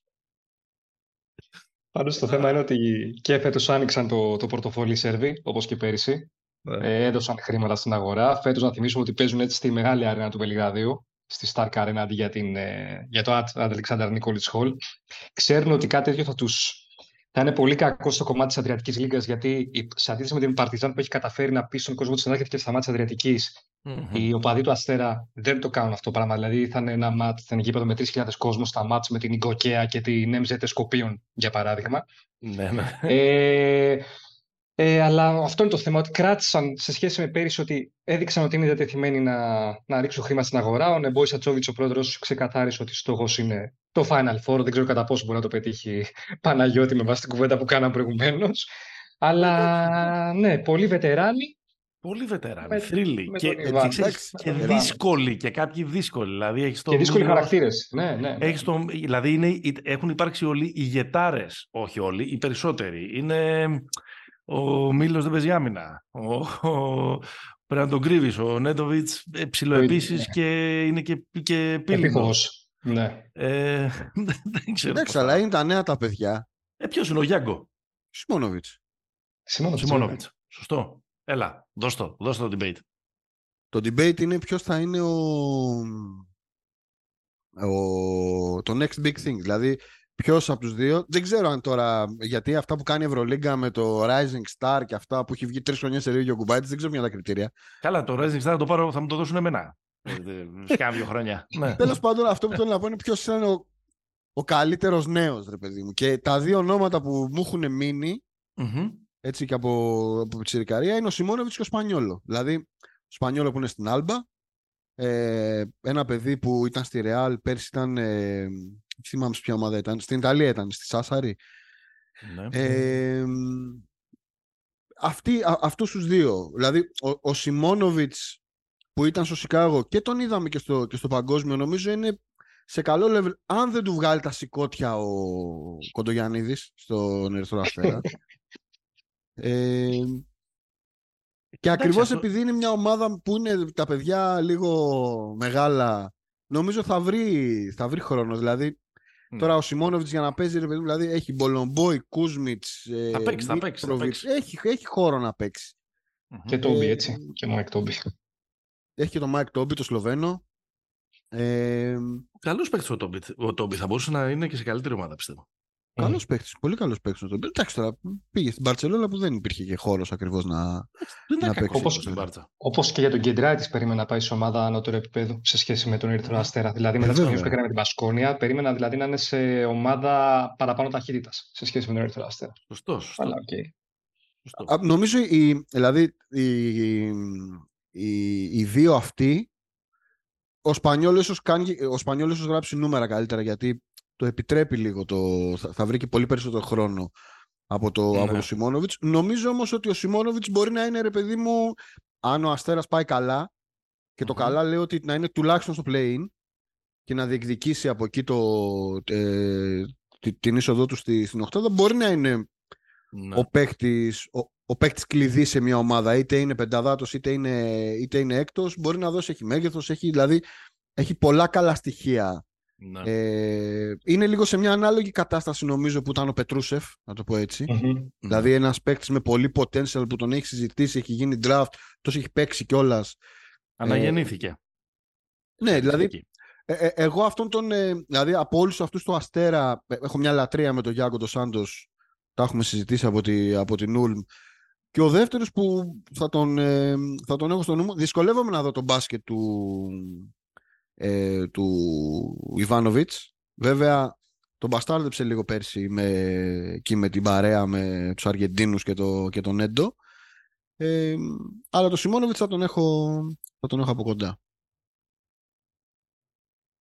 Ε, στη λογική που το, έτσι όπως το πάει η Ευρωλίγα, Γιάννη, εντάξει, ο Σπανιόλος σίγουρα Τρέντο ήταν ο Σπανιόλο πριν. Mm. Ε, Ντολομίτη Τρέντο. Εγώ, εγώ και τον, ε, και τον Πρόσιντα περιμένουμε να παίξει καλύτερα, να κάνει φοντέκιο χρονιά ίσως. Ναι, ναι, ναι, ναι. ναι. Μην βγει πάλι όμως κάτσε, κάτσε να αυτό που λες. Μην είναι τα προηγούμενα χρόνια που έβγαινε σε ρί χρόνια ο Μύρωτιτς και ο. Πόσοι βγαίνουν συνεχόμενα, μην δεις πάλι το Μαντάρ, ξέρω εγώ, Rising Star στην Ναι, ρε παιδί μου. Όχι, εγώ λέω. Ε, θα δώσουμε άλλο βραβείο στο τέλος της χρονιάς, δικό μας. Θα πούμε ο καλύτερος νεαρός παίχτη. Θα το βάλουμε έτσι, δεν ξέρω. Ναι, ναι, ναι. Μέχρι συγκεκριμένη ηλικία. Ναι. Έλα, δώσε ναι, πες. Πες, πες, πες, πες, πες. Όχι, όχι, δεν είχα. Θα κλείσω για, για, το, στο για, το, για το Σιμόνοβιτς και εγώ. Μ' αρέσει πάρα πολύ γενικότερα και νομίζω ότι είναι και καλό περιβάλλον για αυτόν ο Ερυθρός Αστέρας. Και με τους κόντζου που θα έχει συνεργασία και με τον Ιβάνοβιτ νομίζω ότι θα είναι καλά για αυτόν το κομμάτι αυτό. Και όλες τις κακές συνήθειες θα πάρει από Γιατί δηλαδή. το παιδί. Να το διαπαιδαγωγήσουμε. Εσύ, ο άνθρωπος είναι 20 χρόνων. Οι άλλοι έχουν κάνει, τα έχουν κάνει ό,τι είναι να κάνουν στη ζωή τους. Έχουν κατασταλάξει, δεν έχουν να αποδείξουν τίποτα. θα, τελειώνει την προπόνηση, θα τελειώνει την προπόνηση ο Σιμόνοβιτ και θα τον περιμένει από τη μία ο Νέντοβιτς που είναι και πιο ε, μοδάτος για να πάνε ε, κλαμπ. Δεν ξέρω, στα βρουλάκι τα ξέρει τα κλαμπ του, του Βελγραδίου. Και από την άλλη θα τον περιμένει ο, ο Τεόντοσιτς με τσιγάρο και ράκια. Πώς θα, πώς θα πάει μπροστά αυτό το παιδί; Κυκλοφόρησε η φωτογραφία του Μίλου το καλοκαίρι πάντως. Ε, γι' αυτό το λέω. Τι τυχαία το λέω. Έλα, πες μας και το τελευταίο με τους με τους λευκούς που δεν μπορούν να επιδείξουν. Ναι, η κατηγορία New, new White Men Can't Jump. Νομίζω είναι ναι. δύο οι μορφές. Θα μας ναι, ναι, ναι. Προφανώς είναι ο Φραν Καμίνσκι. Προφανώς. Που πέρα από, τη, πέρα από την πλάκα είναι και νομίζω καθοριστικός το αν η Παρτίζαν θα μπορέσει να διατηρηθεί στο επίπεδο που βρέθηκε πέσει. Και ο άλλος είναι ο Μπρέιντι Μάνεκ που ήρθε στη, στη Ζάλγκυρης μια τρομερή μορφή. Είναι σαν ερημίτης από το, από το North Carolina. Ε, είναι έτσι, πώς να το πω, είναι ένας αδύνατος bruiser, να το, πω, να, να το περιγράψω έτσι. Είναι ένας παίκτης ο οποίος στο, στο σύστημα του, του Max Vitis κολλάει, είναι τα MAM, δεν νομίζω ότι θα έχει ζήτημα προσαρμογής. Ε, το πιστεύω πολύ, αλλά ξεκάθαρα εδώ ο Καμίνσκι είναι... Ο Καμίνσκι, ρε παιδί μου, μπορεί στο τέλος της χρονιάς να έχουμε συζητήσει για τους παίχτε του NBA, που το Τζαμπάρι, το Γκέμπα και ο καλύτερος να βγει ο Καμίνσκι. Δεν θα, mm. δεν θα σοκάρει κανέναν. Με ωραίο έτσι όνομα φορτηγατζή. Ωραίο. Καμίνσκι. Όχι, ε, τέτοιο. Είναι, δουλεύει στο λιμάνι. Είναι από το Wire, ε, Πολωνός. Ναι, ναι, ναι, σωστό. σωστό. season 2. Season 2. Στο podcast. Με Καζατζίδη. Με Καζατζίδη. Ναι, ναι, ναι. ναι. για, πες, ε, για πες, Γιάννη. Γιατί δεν έχουμε πει και πολλά για την Παρτίζαν. Είπαμε για το χωριό του Ζώτσα, αλλά να, να το κλείσουμε έτσι και λίγο. Με, με, με Παρτίζαν και ναι. Μακάμπι δεν έχουμε συζητήσει, οπότε ελάτε να πούμε. Και, και, και υπάρχει μια ομάδα που λέγεται Βιλερμπάν που δεν την έχουμε συζητήσει. Όχι, όχι, όχι. Ναι, νομίζω για, για τον Καμίνσκι γιατί αυτό που λες ότι είναι παίκτης ότι αν τελικά η Παρτίζαν φτάσει στο σημείο να επαναλάβει την πορεία που έκανε πέρυσι που βρέθηκε μια νίκη μακριά από τα, από τα playoffs, ενδεχομένως ο Καμίνσκι να παίξει πολύ σημαντικό ρόλο στο κομμάτι αυτό. Ε, με τη λογική ότι έχασε το Λεσόρ. Η Παρτιζάν πήρε έναν ψηλό ο οποίος ταιριάζει στα, στα θέλω του, του Ομπράντοβιτς, στη λογική του Ομπράντοβιτς που έχει παρουσιάσει τα προηγούμενα ε, χρόνια σε ό,τι αφορά την ε, Παρτιζάν και νομίζω ότι έχει πραγματικά σημαντικό ρόλο στο παιχνίδι των, ε, των Σέρβων. Αν και εφόσον θέλουν να κάνουν τους κάτι βλέπεις, ανάλογο. Του βλέπεις να κάνουν κάτι ανάλογο, εγώ τους βλέπω. Ναι, ναι, ναι, ναι, ναι, ναι εύκολα. Mm. Εύκολα. Τους βλέπω πάρα πολύ. Ειδικά αν το ο Ντόζιερ, Ντόζιερ, Ντόζιερ ε, είναι καλός τους γη. Βέβαια, αυτό πάντα πρέπει να συνεχίσει στα ίδια επίπεδα που ήταν ναι, τα προηγούμενα ναι. χρόνια. Ο, Αβ, ο Αβράμοβιτς, προσωπική λατρεία και συμπάθεια, να συνεχίσει όλο αυτό το χαϊπάρισμα που υπάρχει γύρω από το όνομά του να το δικαιολογήσει και, στο, και τη χρονιά και τη σεζόν που έρχεται. Γιατί μιλάμε, είναι, λέμε κατά καιρό τους παίκτες που έχει φτιάξει ο Μπράντοβιτς. Νομίζω ότι και ο Αβράμοβιτς μπαίνει πλέον σε αυτή, την, ε, ναι, σε αυτή την κατηγορία. Έτσι. Και μακάρι να είναι και χρονιά αν είναι έτοιμος μετά από ένα χρόνο φροντιστήριο, ξέρεις να βγει και ο, και ο Βούξεβιτς. Δύσκολο. Ναι, ο Τρίσταν. Ο οποίος ναι. έγινε θέμα το καλοκαίρι που άφησε την προετοιμασία για να πάει στο Summer League να δοκιμάσει μπα και βρει, μήπως βρει συμβόλαιο στο NBA. Έκανε κάποιες δηλώσεις ο Μπράντοβιτς ότι είναι εξαφανισμένος, δεν τον βρίσκουμε, είναι άφαντος, δεν έχει αφήσει κανένα, κανένα σημάδι. Τελικά γύρισε, θα συνεχίσει. Ο ε... Ατάιστο, τον έχει αφήσει την προετοιμασία, ατάιστο θα τον έχει αφήσει. Οπότε ναι, είναι ένα πρόσπεκτ και ο Τρίσταν που μπορεί να δώσει, μπορεί να, να δείξει ότι θα κάνει και πράγματα στο μέλλον. Έτσι. Εγώ νομίζω ότι ξεκινάνε, ότι η Παρτίζαν ξεκινάει, ρε παιδί μου, με ένα... Με, προφανώς τηρουμένο των αναλογιών, με, με αυτό το πλεονέκτημα του Ολυμπιακού. Μιας ομάδας η οποία έχει βρει πέρυσι τον εαυτό της και τα θέλω του προπονητή της και πάει να συνεχίσει σε μια ευθεία γραμμή. Ε, Προφανώς πρέπει να ενσωματώσει τις καινούργιες προσθήκες, αλλά δεν έχει γίνει κάτι συνταρακτικά διαφορετικό για να πρέπει να το βρει από την αρχή. Νομίζω. Έχας, είχε βέβαια και αυτή, ο... είχε και αυτές σημαντικές απώλειες. Δηλαδή και έξω και Λεσόρ και Μαντάρ. Και... Έχεις δίκιο, έχεις δίκιο. Τώρα που το, τώρα που το, το σκέφτομαι. Και το σκέφτομαι, ναι. έχεις δίκιο. Έχεις Εντάξει, δίκιο, αλλά ναι. κοίτα, έχει. Δηλαδή, τώρα που το σκέφτομαι, είναι πολύ στοίχημα η μετάβαση από το Exum Λεζόρ στο ε, Dozier Καμίνσκι. Οπότε, οπότε το ψιλοπαίρνω πίσω αυτό που έλεγα. Κοίταξε, ε, έχει λύσει όμως ένα πράγμα το οποίο ήταν στο κομμάτι, ρε παιδί μου, η, η, στο κομμάτι του χειριστή, δηλαδή ο Αβράμοβιτς προέκυψε στη σεζόν, ο Μαντάρ ήταν ο βασικός κουμανταδόρος. Ναι. Νομίζω αυτό το ζήτημα προσπαθεί να το λύσει παίρνοντας πρώτο το Γιάρα μας, που είναι mm-hmm. πάρα πολύ καλός παίχτης. Δηλαδή, από τους δεύτερους guard στη, στη EuroLeague ε, είναι πολύ ψηλά. Mm-hmm. Και έχει προσθέσει και τον Μπονίτκα. Δηλαδή, παίχτες που στο set μπορούν να δημιουργήσουν πράγματα. Όχι απαραίτητα να. Δηλαδή, εντάξει, ο Γιάννα μα μπορεί να εκτελέσει και. Και ο ένας μπορεί να σου τάρει κιόλας. Ναι, σωστό. δηλαδή, ο άλλο δεν μπορεί. Ο άλλος δεν μπορεί. Αλλά είναι παίχτες, ρε παιδί μου, που στο σετ δεν μπορείς να, να τραβήξεις μια ολόκληρη σεζόν πάλι με το Έλα Πάντερ. Ξεκινά. Πάμε και ό,τι, και Πάντα από παντού, πάντα από παντού, παιδιά. Πάντα από παντού. Λοιπόν, έλα, ε, μισή κουβέντα ε, για, για Μακάμπι. Μισή κουβέντα. Ε, δεν, δεν εμπνέομαι πάρα πολύ φέτος. Ούτε πέρυσι εμπνεώσουν από τη Μακαμπάρα. Ναι. Δεν Νομίζω ότι θα δυσκολευτεί να... Ε, δηλαδή, πέρσι έκανε καλή σεζόν, κάπως την έπιασε κότσο στα play η Μονακό, τα έχουμε ζητήσει, ναι, ναι, ναι. Αλλά νομίζω ότι φέτος το ξέρουν το υπόλοιπο οι υπόλοιποι και θα το αντιμετωπίσουν. Ναι.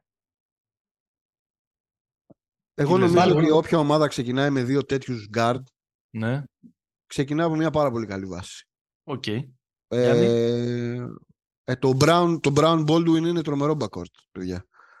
Και μπορεί να αποδειχτεί και φέτος ότι αυτή η ομάδα με βασική συνταγή αυτούς τους με βασικό χτίσιμο γύρω από αυτούς τους δύο δεν έχει, ε, μπορεί, να, μπορεί να είναι πάλι στην οκτάδα. Ε, και με πιο υγιή και τον Brown. Ναι, ναι, ναι. Δηλαδή να, να παίξεις. Κοίτα, οι, οι υπόλοιποι είναι λίγο. Δηλαδή έχουν φύγει αρκετοί από τη Μακάμπη. Ε, αλλά δεν είναι δηλαδή ο, Ριβέ, ο Ζασίλη Ριβέρο με τον. Ε, με, πώς το λένε, με τον, ε, με τον Νίμπο. Και ο Νίμπο έμεινε στο τέλος, νομίζω. Mm. Με τον, με, μάλλον με τον Μπόιθρε. Δεν έχουν πολύ μεγάλη διαφορά. Έτσι, δηλαδή δεν είναι ότι, έχουν, ότι έχει χάσει πάρα πολλά πράγματα η Μακάμπη. Το Χίλιαρντ έχασε, αλλά το Χίλιαρντ δεν τον έκανε και κάτι. Τον ξαναπαίρνει κιόλας άμα θέλει. Free agent είναι. Γιάννη, Μακάμπι. Συμφωνώ απόλυτα με τον Δημήτρη για το κομμάτι των Baldwin και Brown. Ότι εφόσον ξεκινάς με αυτά τα δύο guard, ξεκινάς από μια πολύ καλή βάση.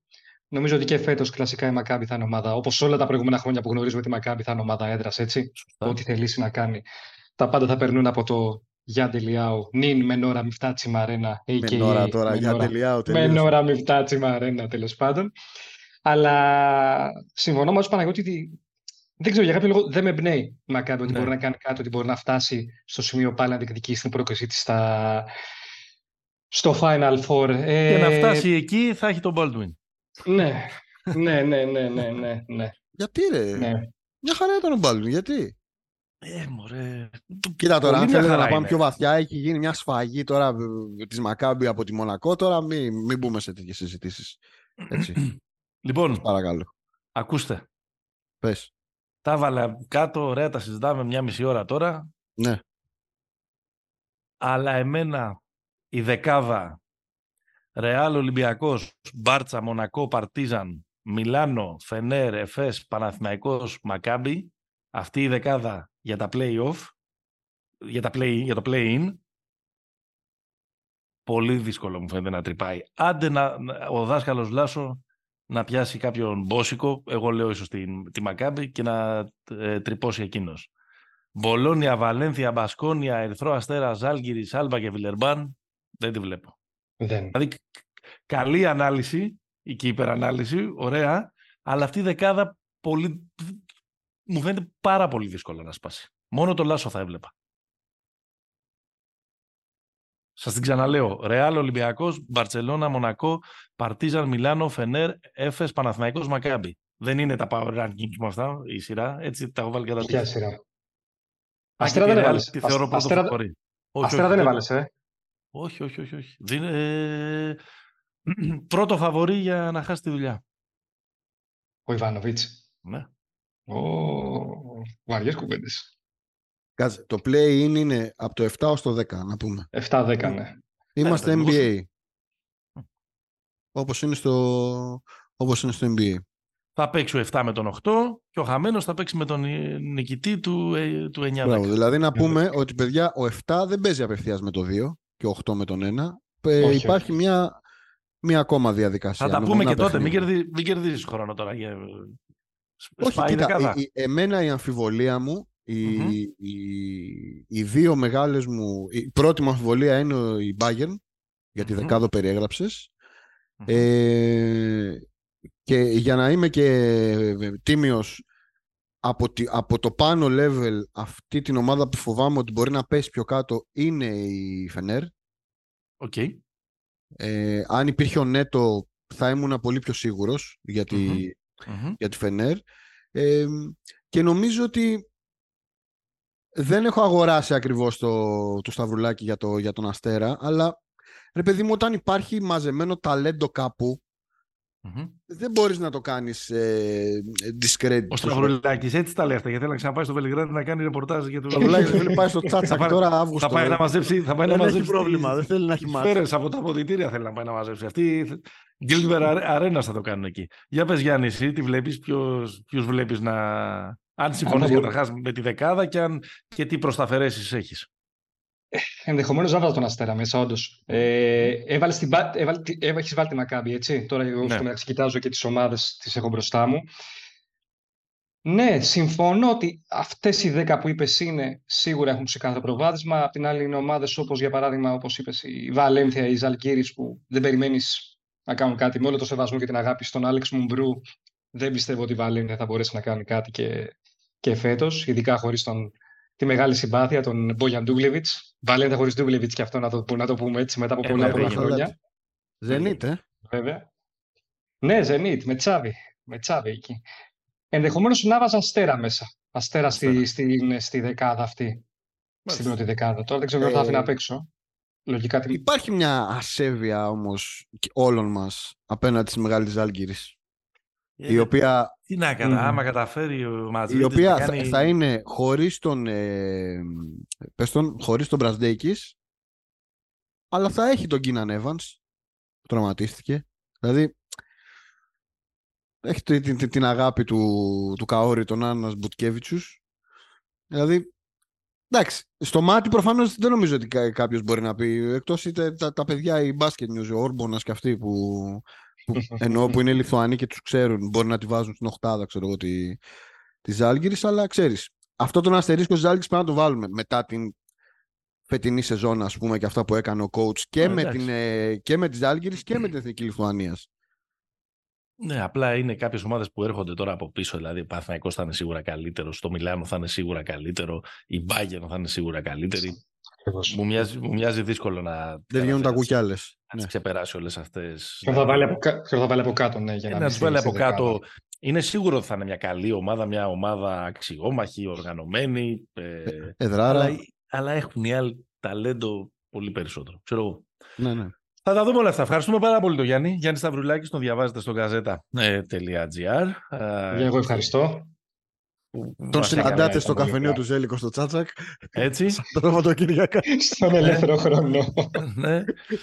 Θα ε, μας κάναμε έτσι το, το preview, το ποδαρικό να δούμε πώς θα κυλήσει και αυτή η σεζόν της Ευρωλίγκας και με πολύ χαρά α, τα ξαναπούμε και κάποια στιγμή και μέσα στη σεζόν για να κρίνουμε εκ του ασφαλούς γιατί τώρα 100 λεπτά σχεδόν εκτιθέμεθα ε, ενώ όταν ξέρεις τι έχει γίνει κάνεις και τον έξυπνο ε, πήγε πόπα επεισόδιο πόσο; 134.